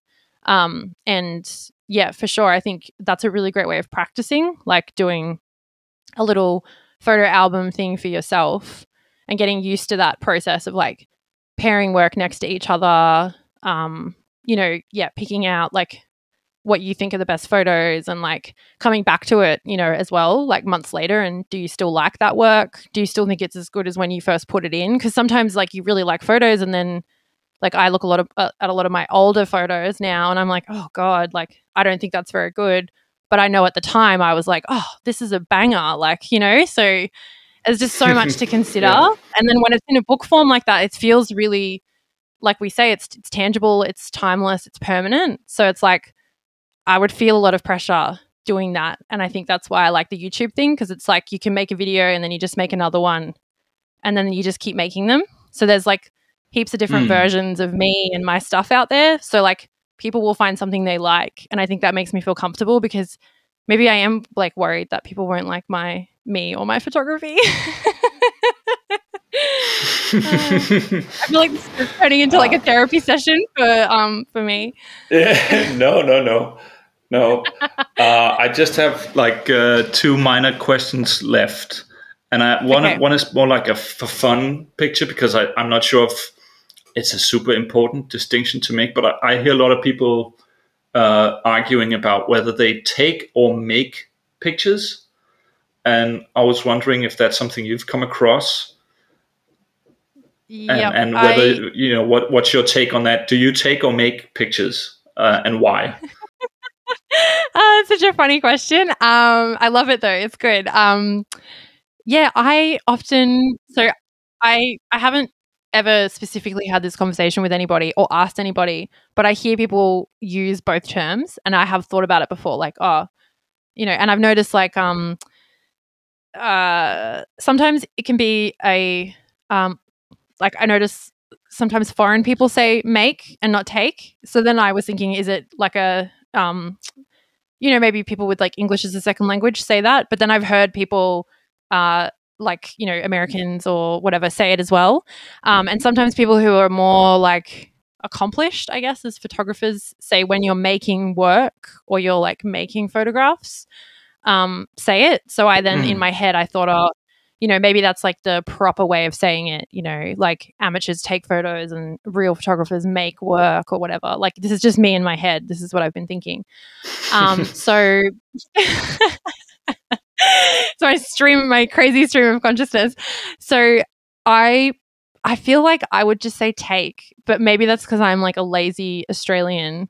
Um, and I think I think I'm happy with saying that because I take I see it as I'm taking that moment like I see something, and very often, um, you know, my partner and I will be walking around taking photos together, and you know, he's kind of like, "Oh, what are you?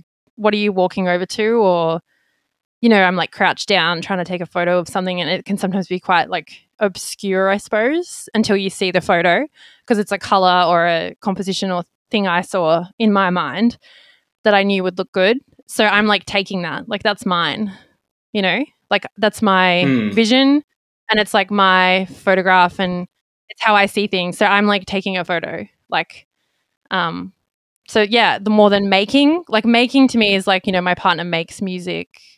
People make make mm-hmm. paintings or um I think I'm a little bit like self-deprecating sometimes. Um but like with photography I think like and I've, I've this is, opens up a whole another topic that we won't talk about now, but maybe we can talk about it in another in another episode but like photography is kind of like you know you just like any like i say anybody can take a photo like you know like mm. pretty much you know like whether i mean not everybody can like use a film camera or like know how to exactly work a digital camera or expose properly or whatever but like anybody can take a photo especially now so it kind of changes the um i think susan sontag talks a lot about this in in in the start of her book yeah um yeah, like that. And I found that really interesting. Like, it is, you know, like families do it, like, like everybody takes photos and everybody wants to take photos and has that urge. And I find that really interesting.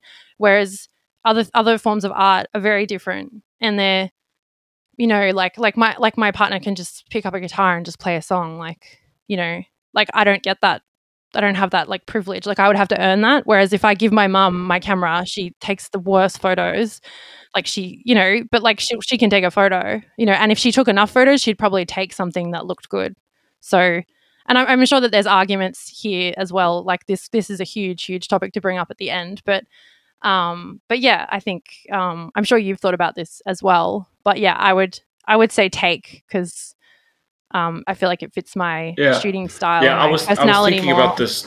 Yeah, I uh, I thought a lot about the whole Sontag connection because she's quite um, uh, f- stern, I would say, in her wording Yeah. around photography. Mm. Like she Yes, she she she is, yeah. calls it like violent and aggressive and. And she says, like, Yeah. we're always talking about shooting people and loading it like it's a Yes, gun, and, and I and I can and I can see that, and I think that's really interesting. Like uh, you know, you're you're objectifying the world and objectifying people, and you're stealing them, and and also Yeah. remember uh, Mm. seeing like really old portraits from like the 1800s where people would do this. Um, you know the this you know the heavy metal uh, devil's horn sign to kind of ward off Mm. demons because they thought that the photo- the That they were in photograph would take away part of their soul. Their soul. Yeah. So so they would so use this this sign to kind of protect themselves and stuff. Um, uh, but but I think that kind of I mean the taking and making. I also just use taking because you are you're capturing again like Mm. you're taking you're stealing Yeah. you're cap, you know you you are You're recording something like when you're writing or Yeah. you're making music you're more or painting you're creating out of nothing with Yes. tools, obviously, but still. Uh, and that's another Mm. interesting distinction in the book, I think, is that photography can be art, but it's also many other things. Like it's it's news photography, it's family photography, it's tourism snapshots. Like Yep. uh, hmm kind of putting it on the art pedestal is just one of many uh, incarnations of photography. Like that's just one way of looking at it, or one way of presenting it. Uh, and I think that's really interesting Yes. when it's this kind Yes. of it's it's dependent on what you point the camera at, you know, um, Yes. hundred percent. and where it's you going put to it, be you put, it really well. afterwards. And Mm, uh, yeah. so so I would. I would also say like make because uh, yeah, it's it it doesn't come out of nothing. I mean, like a painting or a piece of music or whatever. Um, Yes. Yeah. Yeah. but yeah, that kind definitely. of that kind of leads into my last question, which is I think we talked about this in the beginning with the different labels, like because the title of my project is art versus content, physical and digital photography exhibition or something like that. It's a working title, but um, okay. I was just wondering if we could maybe just wrap up um, by kind of, you know, talking about like the term art and the term content because, you know, whether they are they related or are they opposed or they're different ways of looking at the same thing. Like it seems like you have a very positive um, understanding of the term content uh, and and a, quite, a kind of you know more critical view of the word art because like we talked about it is more uh, exclusionary and a more privileged term. Um, so I was Mm. just wondering if you were to compare the two terms, art and content, well, how would you say they're connected? Yeah. Oh, wow. Um yeah, I think it's, it's it's like super interesting and I think you're definitely right in that I have probably a more positive relationship with the word content than I do art. Even though like I'm a lover of like lots of different like art forms and creativity and people that are artistic and I've always been drawn to that stuff. Um but I have just yeah, found it to be um n- not always the most inclusive like space. Um and the co- i've had a really like positive journey with content. So you know people form opinions through their experiences so you know that's just me. Um but yeah i think sorry excuse me. I think they're i don't think they're opposed well they're not they're not opposed to me like they're working um alongside each other really nicely like the content is um feeding my art and like vice versa. So for me, it's really good. Like it's really, um, it's given me a lot of structure, you know, creating content out of my art, you know. Um, so so for me, it's really good. But I think some people do have an issue with like content or content creators and like, um, you know, art being in that sort of space. The same way a lot of people kind of uh people get really riled up about like NFTs, which I don't, I don't, you know, I'm not in love with them and I don't even really fully understand it. And it's, you know, it sounds very bizarre and it's not something I want to do. But like if people want to do that, like that's fine. You know, like I wouldn't tell someone not to or make them feel lesser for doing it, you know. Um, but I think, yeah, like art and content is I think they can exist like alongside each other like really nicely if you want them to. But I think if you have a more like purist kind of idea of art, then maybe not. Um, like I get the vibe that there's some people in the community or like on Reddit groups or Facebook groups or whatever who don't really take YouTube photographers seriously because of the fact that they're a content creator they're like a like what we've said they're a personality so they're like relying on this like secondary thing and like they've sort of stooped to this level of like you know sharing their work somewhere like YouTube rather than going down a more traditional kind of art like route and and staying true to the process and all that sort of stuff that we do hear sometimes in photography that is actually the reason why I started the channel because I wanted to stamp that out or like at least give people somewhere to go where they knew that they weren't going to hear anything like that and like hopefully inspire them and make them want to create more or take that next step. So um so it's a tricky one because you know it depends who you are and and it depends what you want and I think people should be allowed to you know do whatever they want with their art um and I don't I don't um, begrudge anybody who wants to be like exhibited or wants to take a very traditional uh, route that's free of social media. Like, I think that's great, you know. Um, but I just ask the same kind of in return, I guess, you know, like putting someone down to put to prop your thing up just in general is never the way to go, you know. Um, it says more about you than it does about them. Um, but I think like now in like 2022 like content is content is king. Like that's what everybody wants you know? It's not enough anymore to just be like one thing. Like you hear so many photographers say like oh you know you have to be able to do video and you have to have some idea of audio. Um, and then you know clients want things edited and then they want this they want that like you know like that's kind of how things are moving things are moving very quickly. And like what we said with the video skills sometimes i watch when i do watch normal tv i think oh wow like i've seen better production on youtube than i than i'm seeing right now. Um you know which is crazy mm. like uh, or, or i think oh wow like i reckon we could do what they're doing like you know um whereas you know 5 years ago that would seem really far away. So like the goalposts kind of you know it is getting like closer to people to be able to do things which is really empowering. But also, it's putting a lot of pressure on people to be like multi skilled in a lot of ways. And I think, um, I think content is like, so it's kind of bad in that way because it's probably putting a lot of pressure on people and it's taking away just the simplicity of things like just being a photographer. There's, you know, so much talk about like passive income and diversifying your income streams and like all those things. You know, people have to be doing so many mm. things to kind of earn a living. Um, and this obviously goes into a, a bigger, like, you know, conversation um, about the world in general and the state of the world. But I think people want more more content you know like people want more stuff on youtube like you got to keep like feeding the feeding the like machine kind of on YouTube. Like I know I run out of stuff really quickly if I am binging film photography stuff, you know, like I want and I want more. Um so so yeah, I guess sometimes I feel like art is kind of not like dead because that's really over the top.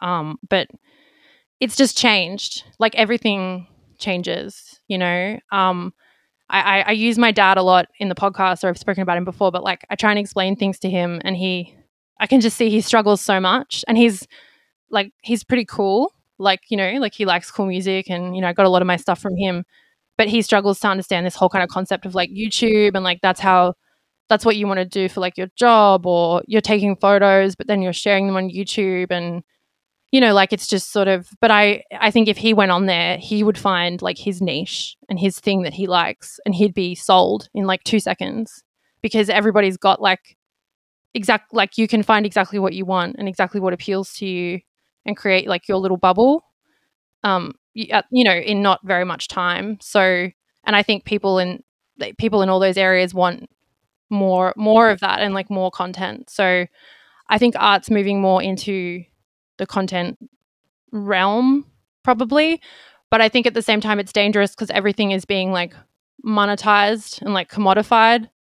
So hobbies are like mm-hmm. you know like we hear things like side hustle and all those things. Um, and whilst i'm somebody who finds that really empowering and i really like that and i'm really pushing to try and make youtube my like you know my career because i really enjoy it and i feel like i'm i'm giving something to people that they want so if i can keep pushing and try and make this my like you know career that would be awesome you know for, for me and for the people that are watching you know and i before this had never thought about doing anything with my photography. So for me, this is really great. But for a lot of other people, that's just not what they want it to be. And I think that's good. And I don't think people should feel pressured to do that if they don't want to. But I think if you want to, now like the doors are open. So, like, if you're willing to make some content around your art or include your art in your content or whatever way you want to say it, like, that's great for you because you've you're given the platforms to do that now. So, you know, like the the um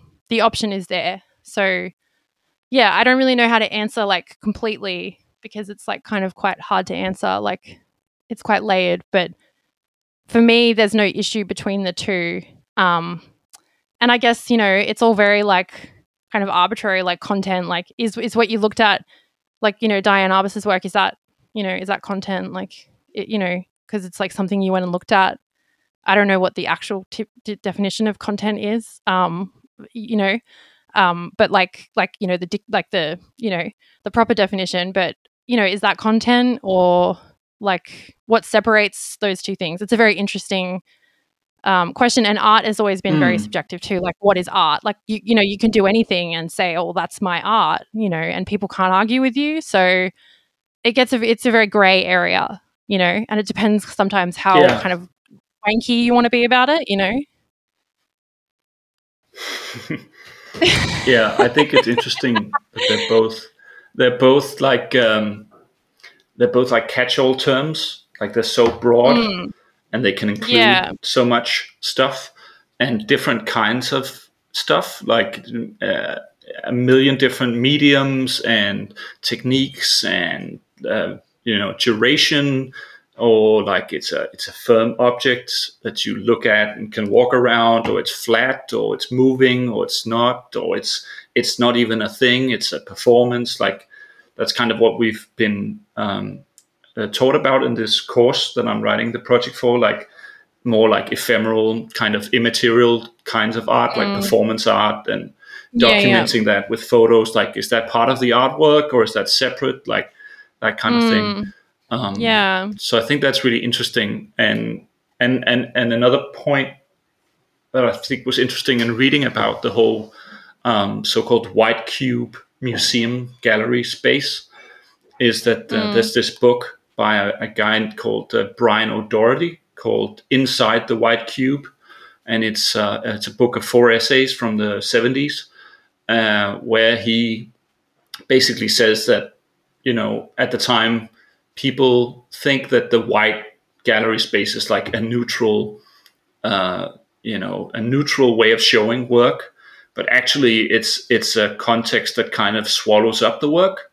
Like uh, it gives you the impression of timelessness and quality and eternity and like as when you show something on a white wall in a white museum space, it becomes part of the space in a way like you you kind of think about the all the other art you've seen in similar spaces like that. So it's not actually completely hmm. independent mm.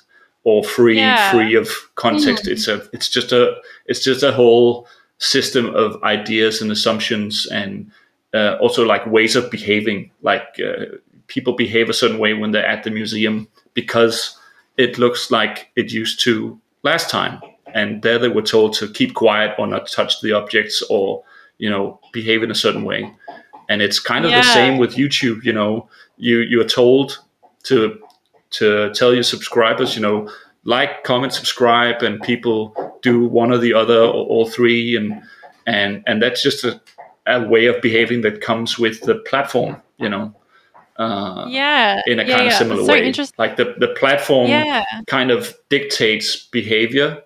Uh, you behave differently on Instagram and Twitter than you do on YouTube, and Mhm. you consume content and ideas differently, like we were talking about in a podcast than you do in a video, because you kind of expect less cuts and more long-winded answers and sentences in a podcast than you would in a YouTube video, where there's like jump cuts all the time to make Yeah. sure that you get the idea as quickly as possible because you're sitting there actively looking at it so you don't have all day you know Yeah. Oh, so I love everything that you've just said is so interesting. Like especially the the the, the gallery thing, like it shows you how like quickly um we're conditioned to like be a certain way or act a certain way like as as humans. And I think that's kind of what I was trying to get at with the whole like algorithm thing and you know like you're saying like you say like subscribe you know you're advertising yourself or you're like marketing yourself. And we've always done that you know like uh, in some form you know. People you know that succeeded often are people who had the audacity to kind of like you know go and you know show someone their work or you know same with musicians and and all of that you know? So um yeah that marketing around yourself and having to like plug yourself has always been there. It's just like evolved and changed and now we have it like you know in this really big way where you have to like you know literally ask people to like something that you're doing and so you can spread to more people or whatever. Um, but yeah i think the gallery thing too that you said i'm really interested in this book. I'll have to get a copy and, and read it um, the, the the gallery like the museum feels it feels prestigious like when there's a something on the wall like you kind of assume it's good because it's in a gallery Hmm. like I know I've even thought that. Like I've got I've sort of like been been like, oh, you know, like I go in there with this mindset, like I'm going to absorb like this art, you know, and it must be really good, you know, like maybe I don't know the person's work or maybe you know it was like a a, a smaller show of you know people in my like area or whatever and I've looked at it and instantly thought, you know, okay, yep, like I just think, oh, this is good, or like this is deep, or this is meaningful because it's like hung up on a wall and somebody's decided that. But then I have caught myself before in the past, like looking and I'm like, kind of like, oh, I don't think that this is really that great. But I feel bad for, for thinking that because I'm like, oh, but it's in a gallery. So, you know, Mhm. like it must be good. Or like somebody who is sort of, you know, higher up that makes these decisions thinks it's good. And I think that's why I don't like it as much because it feels more, yeah, like democratic on YouTube because it's like somebody who only had like a thousand views on something, like those thousand people might have really liked it. At least they still got it out there. But like with the exhibitions, it's like so few people are going to get that opportunity. So yeah, like I don't, I guess I don't like that sort of equity as much, even though there are still issues with, you know, YouTube, like we've talked about and the algorithm and all that kind of stuff. But yeah, it's an interesting like mindset shift of like what platform we're on digitally or like what space we're in. Um, like I've also been to many shows where there's like free booze and there's the all the photos or the paintings or the drawings are, you know, blue tack to the walls. And it's fun and it's like Hmm. a way different vibe to it's like when you see a band and you see like you, I've seen bands where I've paid loads of money and I'm like this is a really good band and then they're not that great but I'm like kind of made to feel like it's really good because I'm in this big arena or and I paid a lot of money and this is so and so and then I can remember like shows in people's you know houses where it's like some band that I haven't nev- never even heard before they're like a local band and they're really good so you know it's like these but then it makes it better because you're surprised, you know, because you didn't expect it to be so good. So it's like there's so much going on there to like unpack and like the um yeah, like the mindset behind all those things changes or like dictates how you consume something and how you like how, how you how you view it. Um and sometimes I wonder when I'm in those galleries, like, does everybody else think this is good? Like, you know, like I'm not saying it's always bad, but like sometimes I'm like, Yeah. you know, this doesn't really speak to me. Like, um, so do, does it speak to everyone else, or am I the odd one out? Like, you know, so Yeah, it's kind of like um, a very famous Danish fairy tale called the Emperor's New Clothes. You know, Yes. which is a Yep, yep. thing we use all the time. When when you feel like you're the only one who's like, he's not wearing anything. I mean, there's nothing there. It's not interesting. It's not. Why does everybody think this Yep. is good? You know, Mhm. maybe it's Yep. just because they're scared to, you know, admit that they're only saying it's good because that's what everybody else is thinking. You know, so again, this hive mind psychology stuff is at play. Yes, uh, exactly. I think that's at the root of yeah, it's Yeah. at the root of everything, and that's like something I'm very interested in and have always been really, um, really interested in. And conversations like this are like why I wanted to start the podcast, and we've been talking for like over two hours now. It's so long, but like you know, like I literally could go on. and, yeah, like, yeah. Looking at the clock, like but yeah, no, this is this has been like so um like this to me is really enriching and I hope that people listening are like, you know, getting uh a lot out of it because you know, these are topics I've thought about um a lot and I know when I listen to podcasts and people go really deep on stuff like that I've thought about but haven't had that many people to talk to about it, it makes me feel really comforted and like you know, I'm so excited to like tell my partner when he comes home or, you know, um like yeah, just it makes me feel um like really really like nourished and like not like alone, I guess. So I think podcasts can be really great um for that. Yeah, for sure, for sure. Like it was also like we were talking about before we started recording this project I'm writing. It's only going to be read by like the the teacher giving me the grade, and maybe you know, hopefully you, and you know perhaps some of the other YouTubers that I'm analyzing in the project and stuff. But like the scope is so small, so having an opportunity Yeah. to kind of share the discussion and put it out there, I think Mm. is super cool. So thank you a lot for that. That's Oh, really you're amazing. so mm, you're so welcome, so welcome. Um, I'm really excited for people to hear this, and I think it's great. Like you say, like I'm all about like sharing things more and putting things out there more. So, um, yeah, hopefully we get like some good engagement back from this, and I think you should definitely, if you don't send it, I'm sending it to Jason at least. I don't know who else you um uh like talk about in the project, but I think that anybody who is on YouTube um will find this interesting, I think, because it's like super relevant and um it is a very like new and like emerging sort of space, you know, like artistic people on YouTube, you know, trying to get their work out there, you know, and I I, I dare say other YouTubers feel like I do where, you know, you've you've you've done videos that haven't done so well, so you're you know, you're not going to do that again. So you're going to do the thing that people, you know, people like, but then there's this thing, other thing over here that you really, really want to do, but you're not sure. And like that whole kind of like juggling of all those things and deciding what to create next and like pleasing you and pleasing the audience and pleasing the uh, dreaded algorithm as well. I'm sure like, yeah, people will, people will relate for sure. Yeah, that's cool. That's cool. Well, I uh, I don't have any more questions. I thought I was gonna have to quit halfway through because I wrote quite a lot, but uh, I'm so thankful that you uh, you know wanted to answer them. Uh, I'm curious to see how it's gonna turn up in the project because I'm running out of pages. Um, but there's usually always a, a pretty lengthy editing uh, cutting stuff and Mm. killing a lot of darlings and stuff like that. But uh, yeah, this is great.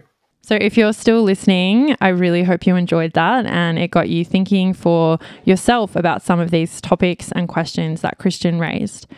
Christian and I reference two books here Susan Sontag's On Photography and Inside the White Cube by Brian O'Doherty. So, I will link them below for you to check out if you like.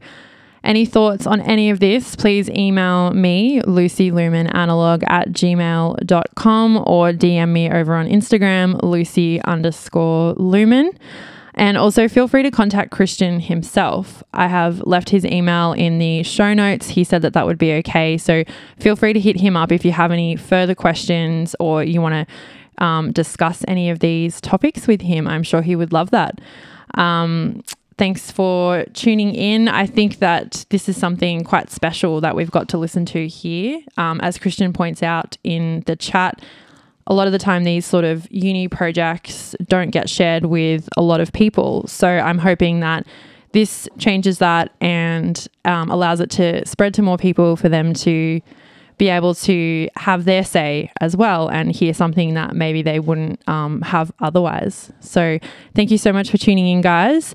If this wasn't your uh, typical episode, um, I really appreciate you sticking around to the end here and sharing your time with me. I have two awesome guests lined up to finish off the first season of the podcast. So, yeah, I'll see you in the next episode. Thank you for tuning in. Bye.